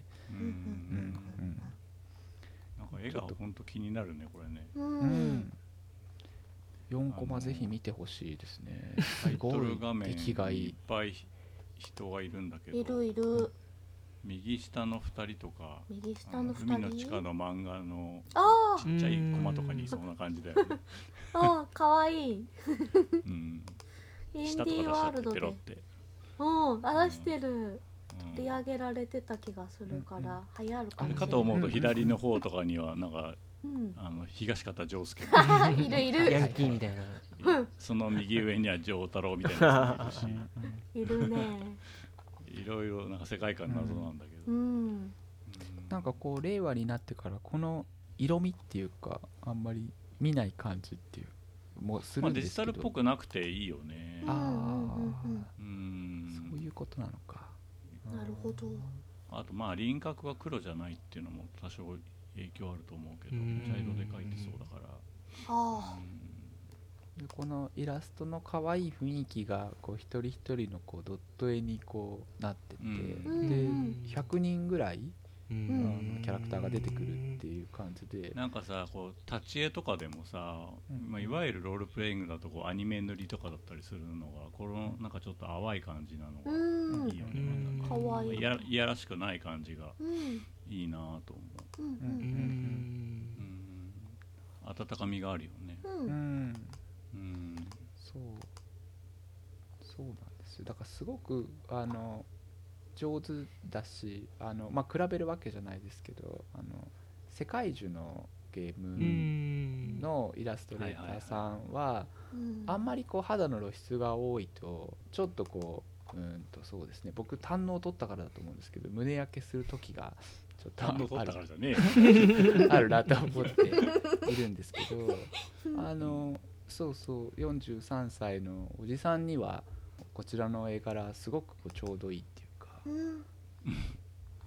なんか不思議だよね。あの昔のパネポンとかの絵とかもそうなんだけどさ、うん。これいつ見ても同じぐらい古いんだろうなっていう感じ。あ 手塚治虫とかもそうかもしんないけどさ、んうんうんうん。絶対最新じゃないしいつ見ても同じぐらい古いんだろうなう。ん。あでその結果相対的に新しく見える時もあるみたいな、はいはいはい。ーうん。バトルのバランスとか、うん。そのスキルの AP の回復の量とかもうん。かなり絶妙だなって思うんですよね、うん。あのあとはそのランダム要素的なこう落ちる感じとか。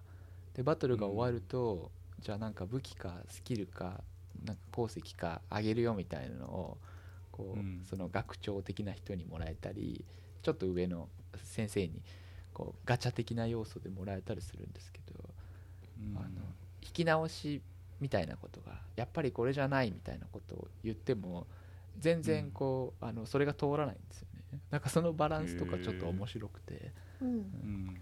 これじゃないからもう一回とか言ってもそんなこと言わないでこれ持って帰ってみたいなのを毎回言われるっていう。あれじゃん大 C ダンジョンのルーレットが当たらないやつと一緒だあなんかそんな感じです。そうそう。あれちょっと面白いな。絶対大外れなの。うん。外れるうんそうだなんかこう見た目ではあんまりわからないそのゲーム的な楽しさっていうかなんかそういうのがあってそうそう。なんて言うんでしょうね。多分動画とかでもあんまり伝わらないんじゃないかなと思うんで。マジか。ううん。うんうん検索すると何個か話題は出てきますけど、うん。うん、うんあとはなんか引退して世代をつないでいくみたいのがちょっと僕が好きなんだなと思いました、あへうえん。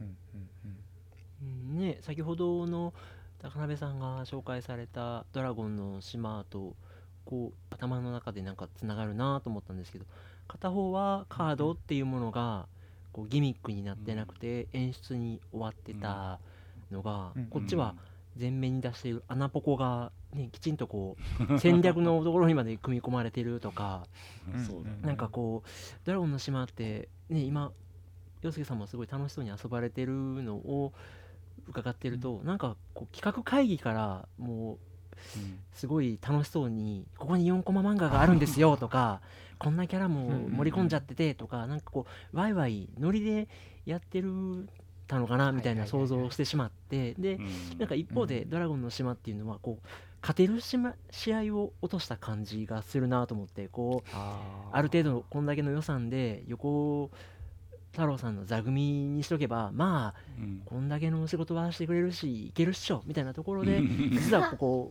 うん。ポテンヒットを殺してしまったみたいな感じの会議やったのかなとかなんかそんなところまで想像してすごくこうそんなにねビッグタイトルじゃないゲームを作るっていうのにしてもいろんなアプローチがあるんだなっていうのをこう2つ並べて伺ってて感じましたね。うん。確かにね作った人は楽しんでそうだようねなので面白いっていうそのところが総じてね本当に乗れれば楽しいってノリってあると思うんですけど、うん。いいいいノリをまず作り手側がこう用意してるっていう感じがうん。なんか楽しめる一因だったりしたのかなと思ってうんうんうん伺ってました。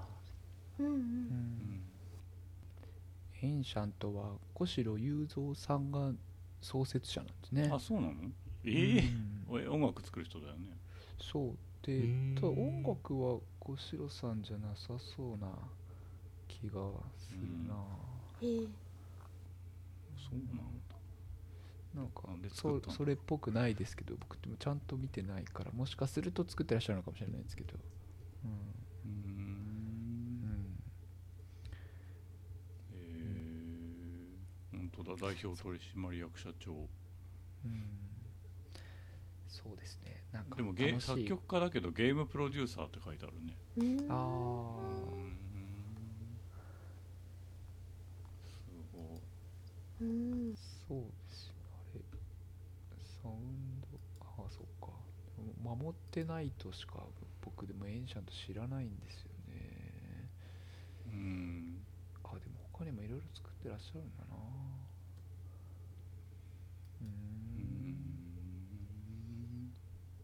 なるほど。うーん確かに。うん。なんか会議が楽しそうなゲームいいですね、うん。いいうんいいなと思って、ううんんそう会議が楽しそうっていや今特に簡単にさそんなオリジナル IP のやつなんか出せない時代だからさ、ううん。んそれがこう形になって世に出てること自体がすごいますね。うんなんかきっとこのゲームバランスなのでおそらく後半はかなり難しくなるんじゃないかなと思ってて、うん。ああうん。そう思うとちょっとこんな序盤だけど結構うわ大変だなと思ってるので。そんな難しそうに見えないのにね。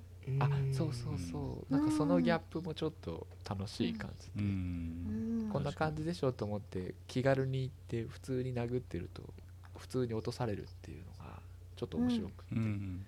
落とされる。うん。うん。穴ポコだもん。ねうん。穴ポコの意味が分かってよかった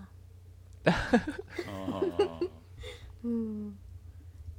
なん。かオープニングでは一応物語で最初に鉱石を掘るじゃないですけどこうなん。かいろいろ宝物を掘りにこうみん。なでずっと穴を掘ってであの、うん。もっと深いとこ掘るといいよみたいのでうんローブをかぶった3人ぐらいが来てずっと掘り続けてたら、こうそこから木が生えてきて魔物も出てきちゃってあ。みたいな。でなんかそういう話があるんですよっつって。でその後にまた何百年か経ってそこにはうん。学園ができてねっていう話から始まる話なんですけど、あーだから穴ポコただおそらくですけどでも さっき諏訪月さんがあのおっしゃってたみたいにいや穴を開けて来れないようにしたら面白いよねみたいなのが 最初なんじゃないかなってうん。思いますけどね。うん。ねここにね穴開いてるもんね。へえ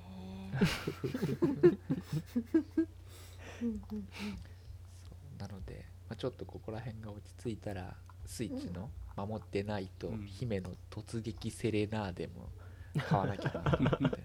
うん。確かに片方買ったらもう片方も買わなきゃいけない感じあるね。いやありますよね。こうあれ、うんこう動画で僕ちらっと見ましたけどやっぱ後半えげつない量の敵が出てきてましたもんねタワーディフェンスですけど。歯応えはあるんですね。うん。いやーそうですねありそうな感じで、うん。うんうん、ファミコン世代にはうん。ちょっとあーちょうどいいかなっていう感じのドット絵だったりするので、ぜひぜひ触っていただけたらなっていう感じですね。うんうんうん。はい。はーい。はい。はい。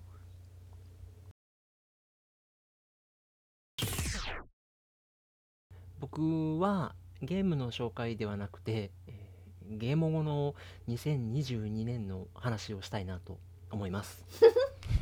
で、はい。いつも皆さんここでゲームの遊ばれた感想を話されてるんですけれども僕の2021年のあのスイッチでどれぐらいあなたがプレイしましたとか、あとープレイステーションであなたがどれだけ今年1年ゲームしましたよっていうのがアカウントで紐づいて見れることができるやつ、うんまあ僕この間いそいそと見まして。で、えープレイステーションで遊んだゲームが一番長いのが「ファイナルファンタジー7リメイク」の23時間で、うんで、うんうん。次が「Apex Legends」の16時間、うん。でスイッチに至ってはハデス紹介させてもらったハデスの8時間うんしか僕ほぼほぼ遊んでなくて。あでも8時間なんだ。うん。であの これはもう僕がゲームを紹介するとかそういう問題かみたいなことをちょっと自問自答しましてで僕はななぜこの場にお呼ばれさせていただいているのだろうかということをいろいろ考えたところやっぱ僕はゲーム語ファンなんだなっていうことを改めて思いましてで、まあ、ゲーム文化とかゲームの情報も好きなんだけどゲーム語が大好きなので、なのでうん。今年2022年去年もねあの皆様はメトロイドドレッドを非常に遊ばれたので、まあ、大満足の1年だったとはは思うんですけれども。でもこううん。AAA タイトルとかっていうところに関して言うと、まあちょっと不作気味だったかななんて声も聞かれた去年と打って変わって2022年はもうとにかく数年前から楽しみにしていたようなゲームがドガンドガンとリリースされるような年なんですが。う、ん。なのでまあうん。直近でも、えーホライゾンフォービデンウエストが出るとかうんうんあと、うん。エルデンリングが出るだとかまあこう、うん。世間的に AAA でめちゃくちゃ楽しみにしてる方がたくさんいらっしゃるゲームっていうのも出るんですけどきっとなんか僕のゲーム語アンテナが皆さんがこれをう機器として遊ばれてあの感想を話されるっていうのはどうもイメージできなくて。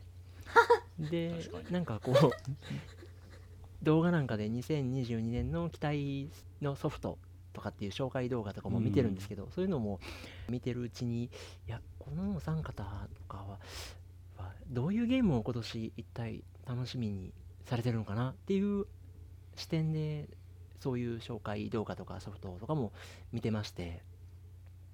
でなんかまあ、えーね、実際に遊んでレビューしてからのお楽しみっていうのでも全然いいんですけど個人的になんか僕が皆さんが遊ばれそうだなって思ってるゲームがやっぱ星のカービィディスカバリーはきっと出たらなんかこうねどれどれと思って遊ばれるんじゃないかなとか。あと、ソニックフロンティアっていうソニックがオープンワールドになるゲームっていうのも開発中らしくて、それもなんか出るとうんどなたか気にされるのかなと思ったりで、うんうん。まあこれはちょっと年内に出るかどうかは怪しいんですけどもやっぱり「ゼルダの伝説ブレス・オブ・ザ・ワイルド」の続編とか出るともうゲームの皆さんはもう頭が一色になっちゃうんじゃないかなとかって思ったりとかして、まあこういう大きなタイトルでワクワクしている部分もあったりとかあとうんまあ別にインディーズの方でそれこそ任天堂のインディーズワールドですかね紹介されてる動画なんかを見てるとこうチコリ色とりどりの物語とかっていうなんか色を塗っていくようなゲームとかとかなんかルーさんとかお好きかなと思われた思ったりとかはたまたねこう結構マニアックな方はのめり込んでるループヒーローっていうゲームがあるんですけど、ああ名前は聞くね、こういうのもこうもしかしたら洋介さん遊ばれるのかなとかってうん。思ったりとか。で、あともう一個あのビビットナイトっていうすごいこうジャラジャラした派手ででちょっとミニキャラが暴れ回るようなゲームもあるのでこういうのもうん。もしかしたら洋介さんお好きかなとかって思って インディワールド。さっきなんか出てたよあの下にさっきのうんアナポコ学園の下にあそうですか？えー。ちなみに僕のあのゲーム語アンテナではあの王立テナ。アナポコ学園は引っかからなくてですね ここれこれは誰もやらんだろうと思ってスルーしてたんですけどなんだ頭に入ってただから洋介さんが話されてまマジかと思って。うんいやさすいやまだまだ僕はこうまだわお三方のこと分かってないなと思って。うん。ここでアナポコ学園をチョイスするのが洋介さんなんやなと思って。そう。こ本当そう。そうううなってたとこなんですけど。うん。いやさすがと思ってたんですけど。なんであのまた今年1年もどういうゲームを遊ばれてレビューされるのかなっていうのは、まあ楽しみにしてるんですけどちなみにこうね実際遊んでからレビューはするよっていうスタイルだとは思うんですけどなんか個人的に今やっぱ今年といえばこれだよねとかっていうソフトが言える範囲でお聞かせ願えたりとかするのかなと思ったりして、誰から話せばいい？なるのはね いろいろありますよね、うーん。おお例えば？えっ、とまあループヒーローはもうスチームで買ってちょっと遊んでみてうん。いて、まあなんか面白かったですね、でビビットナイトは体験版をやりました。おでーなと思いながら聞いたんですけど お好きあそのまあディアブロ4がね出るんだか出ないんだかっていう感じでするあうんー確かにな。わかんないのと。うんあとパスオブエグザイルの2が出るんだっていう話を結構楽しみにしていて、えー、とパスオブエグザイルはあの、えーとまあ、ハックスラッシュのあの無料でできるハックスラッシュっていう感じでいろんな機種で出てはいるんですけど、XBOX 版も日本語化されてなかったりするんですけど、えーと PC 版はちょっとあの設定ファイルをいじると日本語が出てくるようになったよって言われたのが34日前ぐらい。いじるんかい、うん。そうそう。であのおそらくですけどその2に向けて翻訳が進んでるんだろうなっていう感じなんですけどうん。そこら辺ちょっと楽しみにうん。してるのとあとあのずっと前から発表があってまだ出てないと思うんですけどあの RPG タイムライトの伝説っていうあのノートに書くえっ、となんか子供の頃それこそノートにこうゲームの設定を書いたりしていた、うん。そのノートの上がゲーム画面になってるっていう設定のゲーム。うん。それは結構気にはなってますね。あんなるほどうんうんうんうんそうですねとにかくディアブロがちょっと楽しみではあるので 確かに。うでやっぱりハクセラのこうベストオブベストっていうかド本流は外せないんですね、そうですよね。うん。ちょっとまた3で結構カジュアルに寄ったのが少しこうなんていうんですかね。そのスキルツリー的な感じの作りに戻ってくるみたいな話もあってあのリザレクテッド出ましたけどあっちに寄るところもあるんだけどまた現代版のバランスに調整してくれると思うのでそのさじ加減みたいなものはかなり期待しているんですよね。いいいいですね。ファンのこう。いいですね。楽しみの仕方がこういいですね。熱量が。うんああ我を忘れてできそうな気がすると思って。うーん。ういますねそうライトの伝説は多くてもあんまり情報をかけてないので結局どんな作りのゲームなのかはいまいちわからないんですけど。うん。気になるねそれね。見た目はねすごい面白そうだった。うん。うん、見た目がね、うん。なんか強烈すごい。だから、ね、うん。ここからどうなるのかちょっと心配ではありますけど、ああ確かに。うん。うん。うんうん高鍋さんは何か気になってらっしゃるゲームありますか？気になってるゲームね。もうゼルダが一番やっぱ気になってるよね、うん。それは子供もそうで、うん。うん。うん。へあの何ヶ月かに一遍、うんゼルダの次のやつっていつ出るんだっけ？俺別に任天堂でも何でもねえから知らねえよ。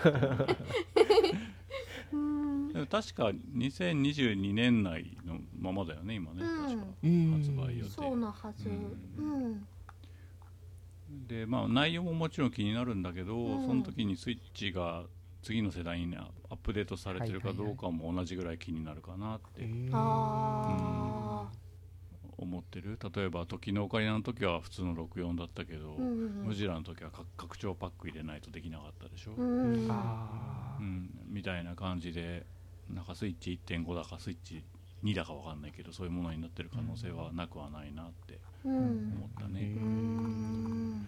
ハードか、うん。ハード買えないですよね。あと今年出るかどうかはわかんないけどメトロイドプライム4もずっと噂があるから噂っていうか、まあ、作ってるっていうね話を作り直してるのか。一回作ってるよって発表があったんだけどそこの開発会社でうまくいかなくなったから初代メトロイドプライムのレトロスタジオに戻して4を作り直してるよっていうのが3年前に報じられたのに未だに続報がない。まあできれば今年ぐらい出してほしいなって思いますけうどね。んうーん。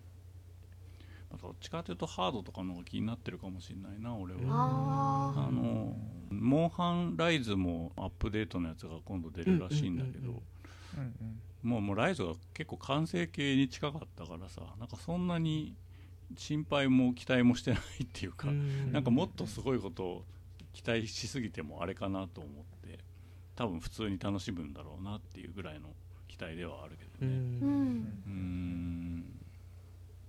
あと「ディアブロ」もね出るならもちろんやりたいけど、うん。あの2の「リザレクテッド」はうんプレステ4と5とあ4と5はセットだけど、あとうんスイッチ版も買ったけどいまだにちゃんと遊べてなくて。うん。あうーんなんかあの3と随分違うよね。うん。あそうですね。ディアブロ2はね、うん。3があまりによくできてるから、ううん。なんかやっぱ昔のゲームだなって思ってしまう部分も結構多くて、うん。うん。うん。俺は当時そのオンタイムではやってなかったから、はいはいはい。ちょっとつきづらい部分があるなそうね。そういう意味では4の方が何倍も期待しちゃうなってうん。うん。うん。へえうん少しこうお作法がわからないとみたいなところはうん。ちょっとありますもんね。ううん。んで、まあ、あとは今まではその続編の話しかしてないけど、ん。任天堂から新しい IP 出ないかなっていうのが一番でかいかな、あーそれこそリングフィットとかもそうかもしれないけど。発表されてないものにやっぱ期待したいし、ーうんうんまあ、続編ばっかり作っててもやっぱしょうがないからね、そうだね。うん。うん。スイッチになったからできることみたいなことを体験したいなって思うね。うん。うん。うん。まあ、プレステ5もそれはもちろん。一緒なん。だけど、うん。プレステ5でしかできないゲームっていうのを遊びたい、うんうん。今はあの縦マルチばっかりでさ、うん。それって結局プレステ4の基準に合わせてしかゲーム作れないってことになっちゃうから、ううんんもったいないよね。そうだね。なプレステ5せっかくあの手元にあるんだから、うん。ガンガンに性能を生かしたやつっていうのを遊びたいなってうんうんずっと思ってるよっていう、うんうんうん。うん。そんな感じかな、うん。ルーは？うーんとね今ね一番遊びたいって思ってるのはヒドゥンディープっていう なんだなんだ。やつであのキャリオンっぽいやつなんだけどひ怖いやつだ。うんヒドゥンディープ。HIDDENDEEP っていうなんかこの間早期アクセスが開始された。そうそうそう。開始されたばっかりなんだけどね。うんなんかトレーラー見る感じすごいキャリオンの人間パートっぽい感じがしてうん。面白そうって思って。そうこれちょっと気になる。どこでどこで知るこれなんかね回ってきてうわ面白そうって思ったけど早期アクセスだからどうしようかなと思って完成したらやるかどうしようかなって思ってまだやってはいない。うん。レボルバーデジタルとかではないんだね。ねデボルバーデジタルっぽいよね。レッドん？レタリックエンターテインメント。うーん。うん。一人で開発してるって書いてありますね。えー、へすごっ。やべえな。すごいな。本当だ。えー、うん。そっか。へえこれが最初にあげるタイトルがこれなんです。ねすごい素敵だな。うんそうこれやりたいって思って。もうタイトルに深いって書いてありますからねうんすごいザ・ラストキャンプファイヤーをご紹介された方とは思えないすごい振れ幅の。そうこれやりたいなって思ってなるほど。うん。うん。まあ、あとポケモンがちょっとあの今やってるのが終わったらやろうかなって思ってる、あアルセウスをですか？ああそうそうそうそう、うん。ああ買ったよ。買うだけ買ったけどまだ起動してない。ああそっか。う僕ん。も買いました。おみんな買ってる、おおさすが。うん、うんうんうん。そう。なんか全然違うらしいよねね。今までとね。そうだようね、ん楽しそう。前のあの、うん、なんだっけ？ソードシールドの時の、うん、あのフリーで捕まえられるゾーンの部分がゲームになったみたいな感じらしい、ワイルドエリアですかね。そうワイルドエリアか。そうか。まあそりゃそうだよね。あれは、まあ、明らかに実験のゾーンだったもんね。このゲーム作るべきだって思ったうん。うん。うん。うん。うん。うん。まあ楽しみですね。どんな風に遊ばれるのか。うんうんうんうんうんうん。うん。そうあとあの FAR Lone Sails の続編が3月うにん出るからちょっと気になる。うん。なんてタイトル？なんだっけ？ FAR Changing Tide だっけ？ Tide でいいのかな？うん Tides だね。 Tide でいいうん。うんと今年出るかわかんないけどあのシリアルクリーナーのあのジョージの裏仕事の次のやつ、うん。シリアルクリーナーズだっけ？うんがまたまた人殺しのゲームか。うんそうそうそう。人殺しっていうか殺してないんだよ私片付けてるからね。死体片付け屋さん。ね 人が殺したやつを片付ける。あれすごい面白い あれやりたいのとあとあのインサイドのさ元開発者のやつが今年出るのかな、あのなんだっけ？あへの隕石が落ちてくるやつ？えあれ？そっちあれだっけ？そっちは本当にプレイデッドのやつで、うん。プレイデッドじゃなくて元開発者の方のさうん。なんだっけ？わかんない。サマービールだっけ？それも今年だった気がするからそれもやりたいしあとあの陽介さんが前に紹介してくれた「The Artful Escape が」あのうんスイッチと PS45 に出たからすごいやりたくて、うん。うん。うん。うん。うん。うん。うん、それをやろうって思ってへえいやまあ陽介もルーもあれだよね。ちゃんとそのアンテナ張ってこう期待するゲームっていうのがあるから偉いよね。うーん。あー。偉いのかな？なんか俺そういうの全然こう調べたりする気がないからさ。むしろあの予告とか見せられると目を背けるっていうか。ーそうかそうか。嫌だってい見うもんね。せんといてっていう、うん、期待しちゃうから。そうだよね。E3 とかね。そういうのもあんまあれだもん。だから今実際にリリースされてるゲームをチェックされるっていうことが多いんですかね高鍋さんは。あー。結構ウォッチリストがまあそう。結果的にそうだよね。うーん。あとはもう本当ゲーム語でみんなの話聞いてウィッシュリストに入れるかみたいな感じ。うん。んうんうんうんうんから僕もゲームの情報を見るのがやっぱすごい楽しいからいろいろ見るんですけどうんうんうんうん。あこれルーさん好きそうとかうん。嬉しい。高鍋さんあんま好きじゃないかなとか そそういうのを見るのがちょっと楽しくて。あるよね。興味持たれない時はすごいですからねえっと「ヒヤカムズニコ」っていうあのタイトルのゲームがあうんうん。ルーさん好きそうだなと思ったんですよえねー、本当？なんだろう。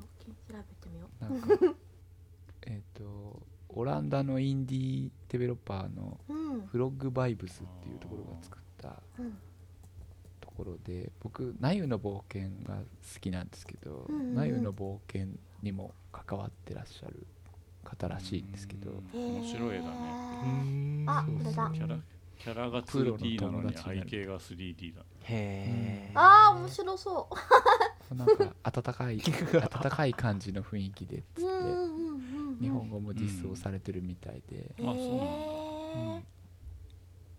ううん。んこれ面知白そうらなかった。へー。そうそう。これなんかあ好きそうだなと思いました。ドケビっていうのもなどなたかうんお好きかなと思ったんですけど、へー。でドケビ。っドケビ。て言うんですけどうん。えーとどういう綴りだったっけな？ドケビ。DOKEV あドケビ。ドケビって書いてあるな。ケビドケビって書いてある。ご存知なかったですか？結構なんかうん。知らない。動画とかは結構流れてたんですけどへえうん。ドああー動画見ました。あーあご存知ですか？へなんか坂道を下る。あそうですそうです。サンフランシスコみたいな街をこうなんか。めちゃめちゃ解像度高いな。うん。うんうん黒い砂漠のスタジオなんですね。ワイワイ。へ感ーじですかね。なんか。うんうんうんうん。うんクリーチャーを収集していくって書いてある。ポケモンみたいなことなんだドケビは。へえ MMORPG とかなんかって言ってますね。ううん。んこれで MMO なスイッチとかでは出なさそうだな。この解像度だと。うんあうん。ーあそうんうん。ゲームズコン2021えー、本当だね。韓国って書いてあるね。パールアビス。あでもシングルに戻ったんやかなあでもねそれこそこうスペックが最大限発揮されるベースで5とかでうん出るねのかもしれないですね。ううん。んなるほど。たちょっとね2022年もゲーム後は楽しみなんですけどもちょっとつまみ食いをさせてもらった感じで。嬉しかったですね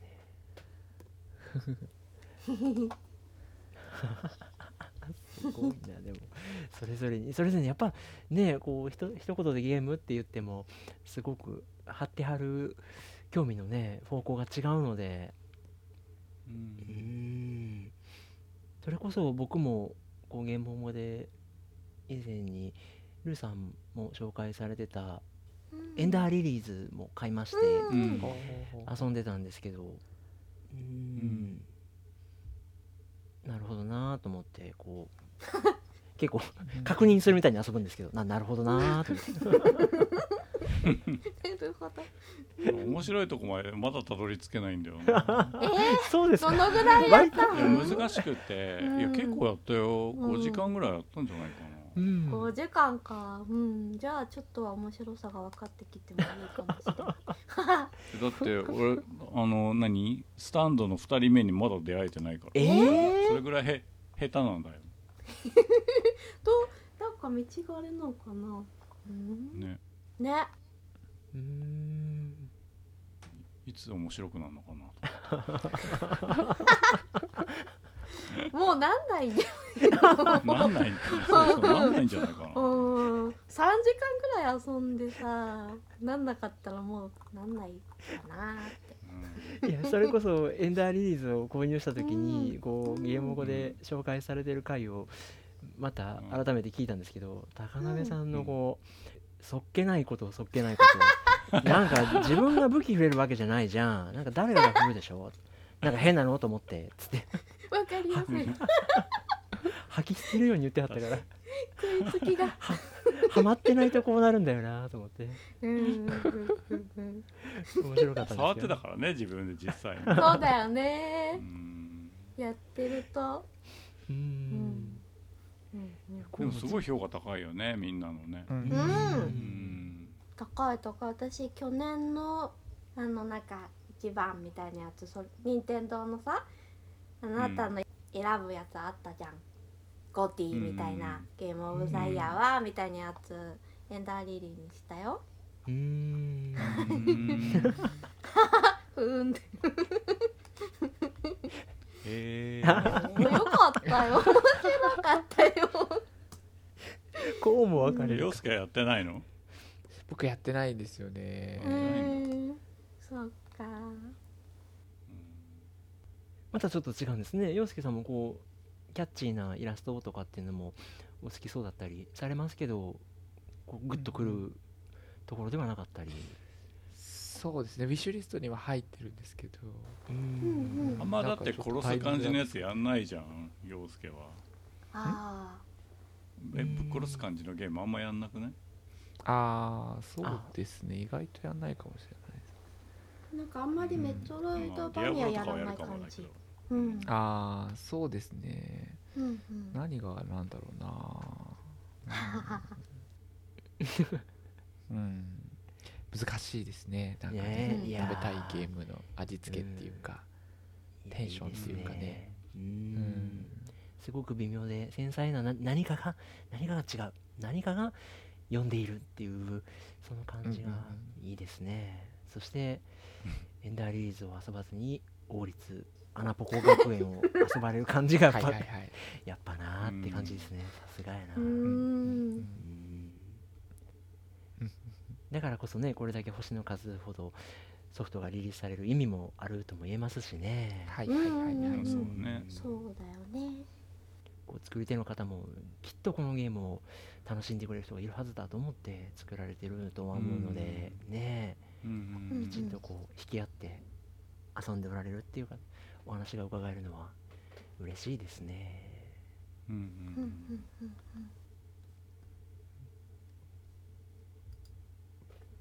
いやーありがとうございます。ちょっと。そうなんです。なのでちょっと今後もねまたこうお呼び立てていただける機会があるとしたらまたこういうふうなうん。ね、エンダーリリーズ遊んでみたよとかそういう新しいソフトの紹介っていうよりもこうゲーム語を通じたフィードバックとかゲー。ム語をゲーム語を聞いてるで感じたこととかね。なんかそういうことだと僕はいろいろお話ができるのかな。みたいなことも模索しながらはい。うん。過ごしていた。まあ別にゲームに限らなくてもいいけどね。アうん。うんップルペンシルの話だっていいし。あーうん。うん。またはい。ちょっとこう今年も何とかお邪魔させてもらえればと思っております。はーいはい以上ゲームもこもこ高鍋 VS でした。お送りしたのは陽介と砂月とルート高鍋でした。それではまた次回までごきげんよう。さようなら。さよなさようなら